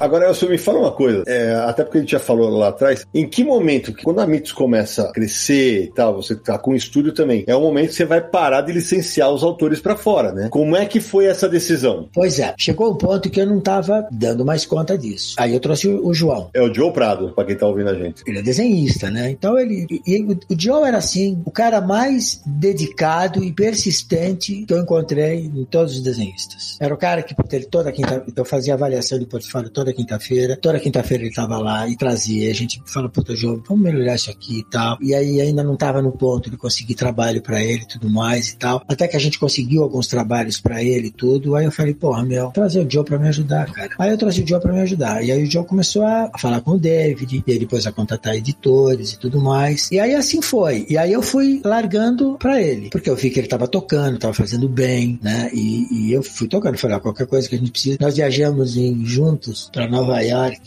que ano foi. Teve uma festa na DC e tudo mais e tal. Aí eu fui lá, e aí a gente conversou com todos os editores, teve uma integração muito legal. Eu falei, porra, o João é o cara que eu acho que ele pode dar sequência nesse trabalho. E aí assim foi. E aí houve alguns desentendimentos com o David na época, porque o David ainda fazia parte lá nos Estados Unidos, né? Teve um desentendimento com o David e tudo mais. E aí criou uns estresses e tal. E aí o David não queria mais trabalhar com o Joe. E eu falei, porra, cara, não, não vou mandar o Joe embora. Não vou fazer isso. E aí a gente acabou resolvendo se separar do David. E aí eu falei, Joe, você dá conta do trabalho sozinho? Não vai ter mais o David lá. Não, eu tô bem adiantado com os editores e tal. E aí ele foi tocando. O David tocou o lado dele, a gente ficou com uma parte dos desenhistas, ele ficou com outra parte dos desenhistas. O material foi prosseguindo. E aí o Joe foi crescendo dentro do segmento, fazendo amizade com desenhistas e com, com os editores da DC, com os editores da Marvel e tudo mais. Aí chegou um ponto, né, que a gente conversou, eu falei, pô, não tem sentido o Joe tá aqui, né, sobre a gente. Eu acho que ele tem condição de tocar o negócio sozinho. Aí a gente conversou, ele falou, ah, não, beleza, pô, eu acho que eu consigo e tudo mais. Eu falei, meu, vai, sabe, com as minhas bênçãos e tudo, e qualquer coisa que você precisar, a gente tá aqui. E aí foi, né, e até hoje a gente tem um puta relacionamento, né. Eu sempre falo pro Joe que eu, eu considerava ele, sempre considerei ele meio que filho, assim, né, porque é um cara que, de quem eu gosto bastante, um cara que é muito dedicado, ele tem uma paixão ferrada pelo trabalho, né, e, e acho que ele merece tudo que ele tem conseguido e conquistado, sabe? Então, é bem isso. Se eu for dizer pra vocês que eu senti de não fazer mais esse trabalho, eu vou dizer pra vocês que, por um lado sim, por um lado não. Porque eu já não tava mais podendo estar presente. E quando eu não tô presente numa coisa, cara, eu fico muito incomodado. Então, foi um alívio pra mim nesse sentido. E até hoje, eu tenho um carinho muito grande por toda essa moçada, né? Bené, Deodato, Marcé, toda essa moçada. Tem um carinho muito grande, porque a gente, a gente participou de um momento. Eu digo que eu tive a sorte de estar no lugar certo, na hora certa, com as pessoas certas. Pra gente poder fazer o que a gente fez, porque a gente pavi- pavimentou um caminho no exterior que hoje é muito fácil você seguir, né? A estrada aberta, né? Tá asfaltadinho, bonitinha. Mas na época foi, foi, mano, facão no mato ali, ó. Desbravar mesmo. Então a gente foi, a gente formou meio que uma família mesmo, né? De, de, de gente. A gente, nós tínhamos no Norte Comics antes, eu fiz na parte de, tinha um salão na parte de trás, eu coloquei vários beliches lá. Então o pessoal vinha do Nordeste, eu de Benes, passou mais de mês com a gente aqui, sabe? O pessoal dormia lá para produzir, e aí um interagia com o outro, e o crescimento se exponencializava, porque o, o que um desenvolvia passava para o outro, então era muito legal isso, cara. Você chegava lá, tinha 10, 15 caras desenhando, tinha prancheta para todo mundo, era muito da hora. Aí me diz uma coisa, ah, atualmente, até para que a, quem ouve a gente entenda, a gente tem sempre cuidado de colocar, quando a gente vai fazer uma resenha no, no aniversário aqui em resenha nas nossas lives, a gente cita qual é o estúdio que produziu a- a- as edições para Panini, porque hoje é legal explicar, a Mitsu não faz mais toda a produção, porque a produção da Panini é gigantesca, né? Então tem vários estúdios, e ainda assim a Mitsu é a que detém a maior parte dos, dos títulos. Sim. Como era, como é, quando acontece, por exemplo, que isso já aconteceu, não só com a Mitsu, mas com outros estúdios, quando vem aquelas, porque tem, tem, parece tem umas fases que resolvem que vários materiais vão sair com erros, né? Como é que foi pra você lidar com essas situações de que, porra, saíram muitos erros de revisão, erro de, de editoração, balão faltando, como é que se resolve uma crise interna dessa? Você, você troca equipe. Você troca equipe. Você troca equipe, senão você bota gente que, que pode fazer a coisa do jeito que tem que ser, né? Então não tem muito, né? Você, você chama, você reúne, você fala, pessoal, isso aqui é. Porque tem um, tem um grande fator. A Mitos é responsável por aquilo que ela produz. Então, se eu produzo um material que saiu com erro e ele é reimpresso, eu pago por isso. Então, é do meu interesse, tanto tanto quanto da Panini, que não tenha erro. Então hoje a gente criou filtros muito grandes, né? De revisão e tudo mais, e até, até o fechamento, porque quando, quando você lida com o ser humano, você sabe disso, você sabe disso tão bem quanto eu. Você lida com o ser humano, é impossível você falar que uma coisa não vai ter um erro nunca. Não dá. Não, é, é, é, é normal. É normal acontecer. O que não é normal é acontecer excesso de erros, porque aí já aí cai no desleixo, aí é imperdoável. É isso aí. Então, quando a situação está nesse ponto, aí você tem que começar a reavaliar tudo. Qual é o processo? Como é que ele é feito? De que maneira? Como é que você está fazendo isso? Como é que você solta a copy 10? Como é que você solta a revisão? O que está passando? Qual é o filtro? Quantos estão? O cara que está produzindo a revista, ele não vai fechar a revista, porque ele está viciado. Você começa a criar alguns mecanismos para evitar isso, né? Mas é muito doloroso, cara. Quando acontece de sair um erro, vou contar um caso para vocês. Heróis da TV, número 1, um, se eu não me engano. Chega o diretor para mim, a revista foi publicada, ele falou, na primeira página, se eu não me engano, a edição do Thor, ele falou, cadê o erro aqui? Falei, erro? Não tem erro nenhum. Aí ele chamou, acho que o Dorival, falou, cadê o erro aqui? Aí o Dorival falou, não tem erro. Desceu no Silvio Fukumoto, que era o diretor responsável que lia tudo. Não, não tem erro. Aí ele mostrou. Não, acho que não foi Heróis TV número 1, um, acho que era... Eu não lembro, foi, foi uma das primeiras edições que a gente lançou, cara. Eu, meu, meu tava na Berlinda ainda. Era uma palavra que tinha saído com uma, um grifo, um grifo errado. Não sei se era a palavra prevalecer. Eu não lembro o que, que, tinha acontecido. Cara, todo mundo olhou aquela porra e ninguém percebeu, Sidão. É, acontece mesmo. Isso acontece mesmo. Sabe? Ninguém, cara. E aí falam, puta vida. Então, hoje, o que, que eu falo para eles? Básico do básico. Capa, quarta capa, título, expediente, entretítulo, sabe? Uhum, é isso. Créditos. Isso tem que dar atenção. Código de barra, atenção fundida, cara. E aí, você vai ler, o cara que fez a edição, que trabalhou na edição, que acompanhou ela, não vai fechar. Vai ser um cara, outro editor, tem nada a ver com essa edição, que tá com o olho limpo. A gente conseguiu resultados legais nesse. Não, é, tá, é, não dá para negar que melhorou mesmo, melhorou mesmo. E... Agora, Elcio Crivo, agora há pouco você falou do tamanho que era a tua equipe na Abril, mas a gente vive em tempos em que cada vez menos gente produz mais, né? E há, evidentemente, há uma sobrecarga, porque você, puta, eu não faço ideia da quantidade de páginas que a Mitos produz para Panini, sem contar a própria Mitos. É isso que eu ia comentar, porque a, a, dentro da estrutura da Mitos são redações distintas. Fala um pouquinho como é que é a equipe que cuida da Panini, que tem uma equipe que da Mitos mesmo, então são coisas separadas, né? Totalmente separadas. Não, não dá para misturar, não dá para misturar. O que às vezes acontece é que num sufoco, de repente pintou um material muito urgente, que não estava dentro da programação, ele veio de uma hora para outra, a gente tem que produzir esse toque de bala. Às vezes eu peço para alguém da Mitos dar uma força para Panini. Sempre isso. O contrário, não. Porque o volume da Panini é muito grande. Então, e não dá. E quando você cuida do filho do outro, você sabe, né? A tua responsabilidade é dobrada. Quando você cuida do teu filho, você tem uma responsabilidade X. Mas você cuidar do filho do outro, cara, se acontece alguma coisa com o filho do outro, é muito foda. Então, a gente faz isso. Quando precisa, de repente, puta, tá maluco aqui que a gente precisa fechar esse material e tal. Pega um editor lá e fala, ó, ajuda aqui. Aí ajuda, fechou e tal, volta pra lá. Mas, a rigor, eles são totalmente separados. Mangá separado de DC, DC separado de Marvel, Marvel separado de mitos, e aí vai. Mangá de mitos é separado de mangá da Panini, é separado de super-heróis de mitos, são separados. É, porque acho que é um cuidado que tem que, que, tem que ser tomado, não tem muito jeito, né? Tem que ser, Sidão, porque sabe, pro cara fica focado. Você começa a pegar muita coisa daqui, aí vem dali e tal, puta, perde foco. Não, e sem contar, né, acho que tem que haver nessa relação, tem um acordo ético, porque veja, você, você conhece a programação da Panini. Claro. E, e você tem uma outra editora, quer dizer, pô, você sabe o que a Panini vai lançar até, sei lá, quatro meses. Aliás, é legal dizer isso, Elcio. Quanto tempo de antecedência? Eu sei que você, hoje você acaba entregando quase, às vezes, perto do prazo, mas é, o ideal é quanto tempo de antecedência que vocês trabalham com relação às publicações da Panini, por exemplo? Você diz antecedência em relação aos Estados Unidos? Não, em termos de produção. De dois meses e meio a três meses. É isso mesmo. É, é o ideal para que vocês consigam. Mais ou menos isso, Sidão. É, e ainda assim é uma loucura. Porque são muitas etapas, né? São muitas etapas e são muitos filtros para a gente poder peneirar e para quando chega no final lá e tal. Eu sempre falo pros caras, os editores, eu falo, meu, chegou a plot na tua mão e você aprovou a plot, essa daí é, é a última linha de batalha. Passou daí, negão, é a última chance. É a última chance. É isso aí. E é, é muito louco, né? Porque você vem de uma época que a gente tinha revisor na redação. Hoje, cara, quando muito, a gente tem revisor de frila. E olhe lá, cara. Pois é. Antigamente, aquilo que eu falou no começo, que ele ganhava bem pra caramba fazer cor, esquece, gente. Hoje não é mais desse jeito. A gente fazia uma titica de 12 revistas, 12 revistas numa redação com 37 pessoas, e a gente tinha um pool, dessas 37 pessoas, tinha um pool de 5 revisores. Você acredita? Era cinco revisores e mais o Silvio Fukumoto lá no andar de baixo, que lia tudo, cara. Era um absurdo. Porque era muito importante, né? Era importante demais. Pra passar erro ali era muito punk, cara. Mas eram outras épocas. Thank you.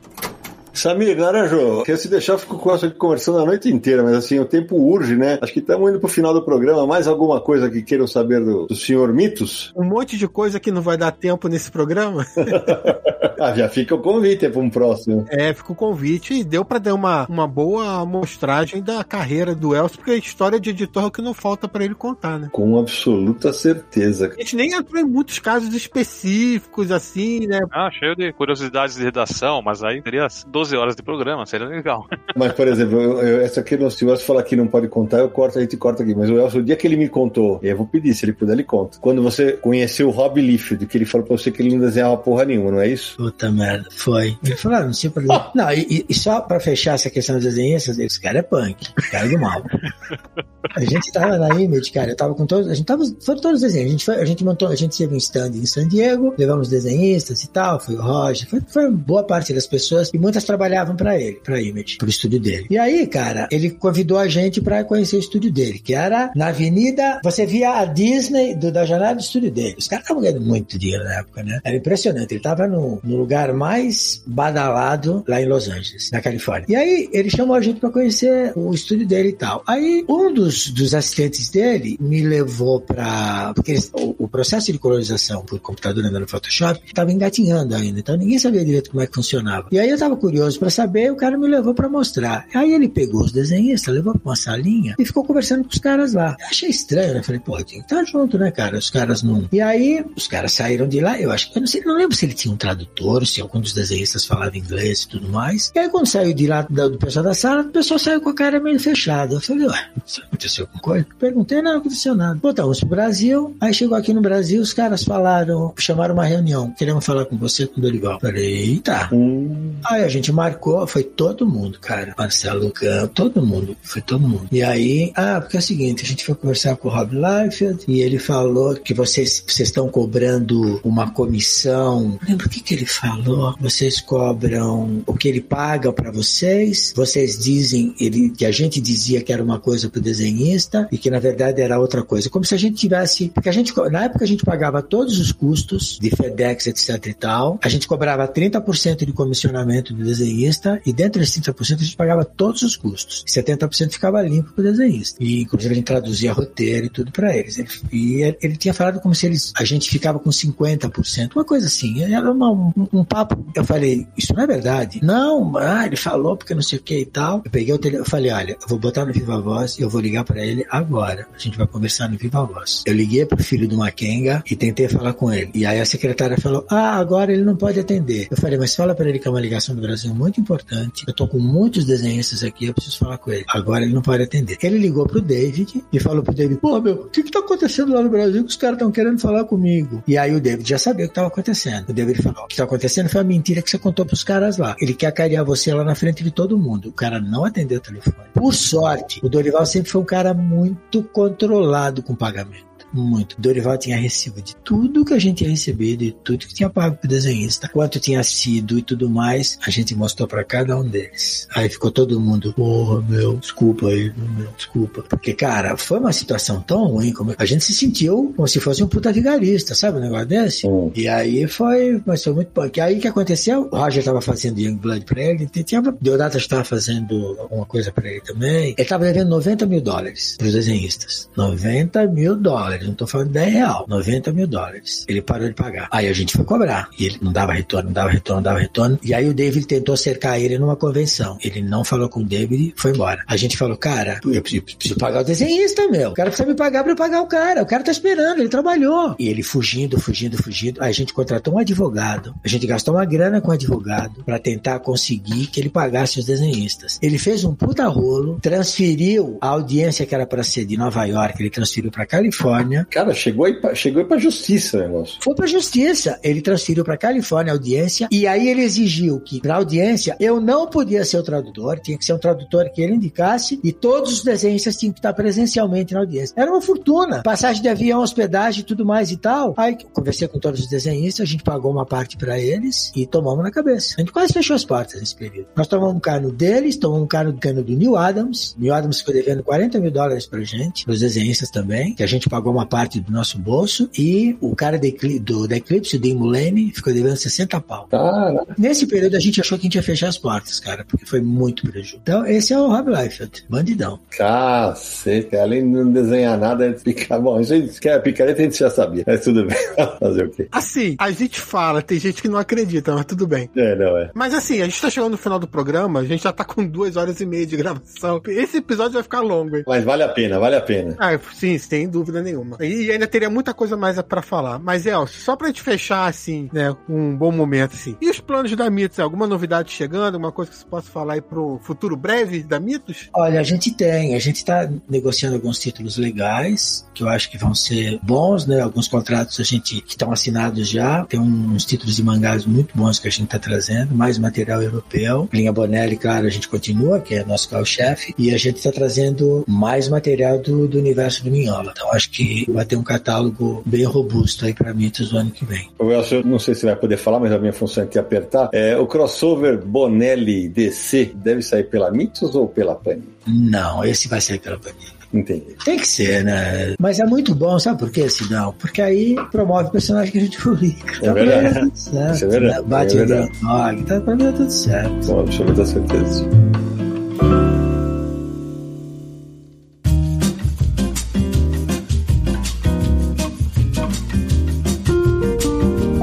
Essa, minha aliado, que papo espetacular, hein, meu amigo? Vou te contar. hein? Olha, eu nem vi o tempo passar, pra dizer a verdade, viu? Foi super legal. Ó, os nossos ouvintes adoram podcasts sobre bastidores e eu vou adorar esse porque o que tem de bastidor aqui não. É verdade, cara. Olha, pessoal, eu fico super feliz, agradeço muito o contato, o convite. Eu sinto mesmo de não ter podido participar antes, mas é que acabou não calhando, né? Não, mas Eu também peço desculpas em público pro Samir, que a gente tinha marcado ontem de fazer um teste e tal. Ah, que isso. não, relaxa. A minha filha falou, pai, você pode vir dar uma força com meus netos lá ontem, né? Eu falei, vou e tudo mais. Eu não sei porquê, eu imaginei que o teste era hoje. Não, relaxa. E aí eu falei, puta, quando o Samir mandou o negócio, eu falei, Samir, fala que não era hoje. E aliás, vocês ouviram, né? Agora é vovô Elcio, velho. Vovô Elcio. Porra, Opa, meu. parabéns. Obrigado. Vovô Elcio. Não, e já, e já são dois, né, Elcio? São dois, porra. Uma, uma vai pra 12 anos já. Olha isso, rapaz do céu. Eita. Mas, Samir, antes de terminar, aqueles contatos marotos pra quem quiser encontrar o Confins Universo nessa internet tão cheia de histórias do Elcio de Carvalho.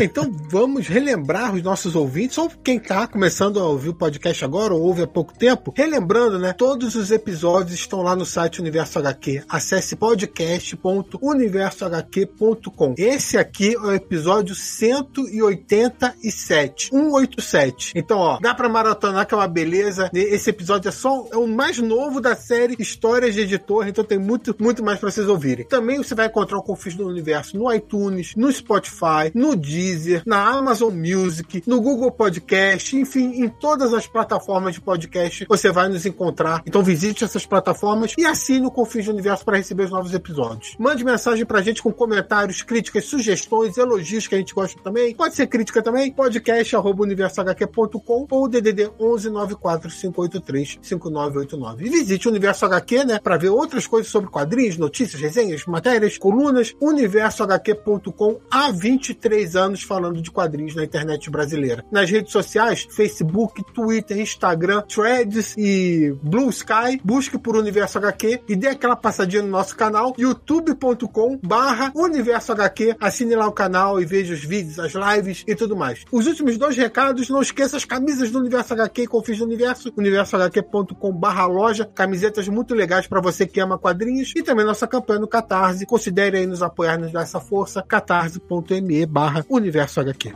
Marcelo Naranjo, que programão, hein, meu amigo? Ah, que bate-papo bacana, recheado de informação, né? Curiosidades. Queria agradecer ao Elcio pela participação, né? Ter cedido aí seu tempo aqui para conversar com a gente e parabenizá-lo por uma vida inteira ligada aos quadrinhos, às histórias em quadrinhos de uma forma tão plural, né? É impressionante. Então, parabéns, Elcio. Muito obrigado. É, pra quem queria ser médico, né? De repente. ah, não, você vai ter que deixar eu fazer essa piada. Não foi médico, mas operou uns quadrinhos aí, né? É verdade, é, verdade. Agora você fez umas cirurgias noite. aí, viu?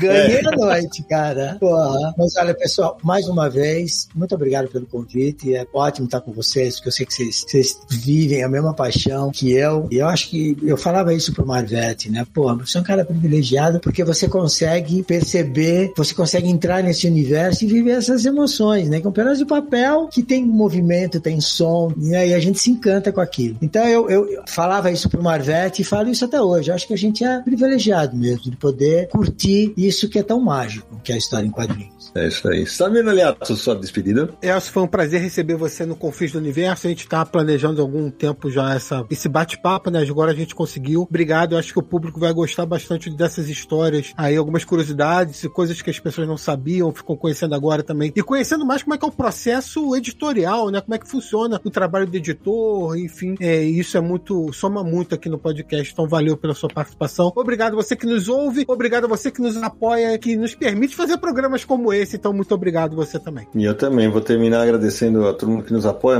ao Naranjo, ao Samir, especialmente ao Elson, porque foi um bate-papo sensacional. A gente ficaria aqui mais algumas horas. Prometi pro Elson que faz tempo que a gente não se vê, a última vez foi numa CCXP. Logo, logo a gente vai se encontrar pra. Sem dúvida, isso a gente precisa fazer mesmo, cara. Vamos fazer, pra tomar uma cerveja juntos, pra dar risada e jogar a conversa fora. E que o Elcio de Carvalho continue escrevendo muitos capítulos da sua história no nosso mercado. E a gente se encontra no próximo episódio de Confins do Universo.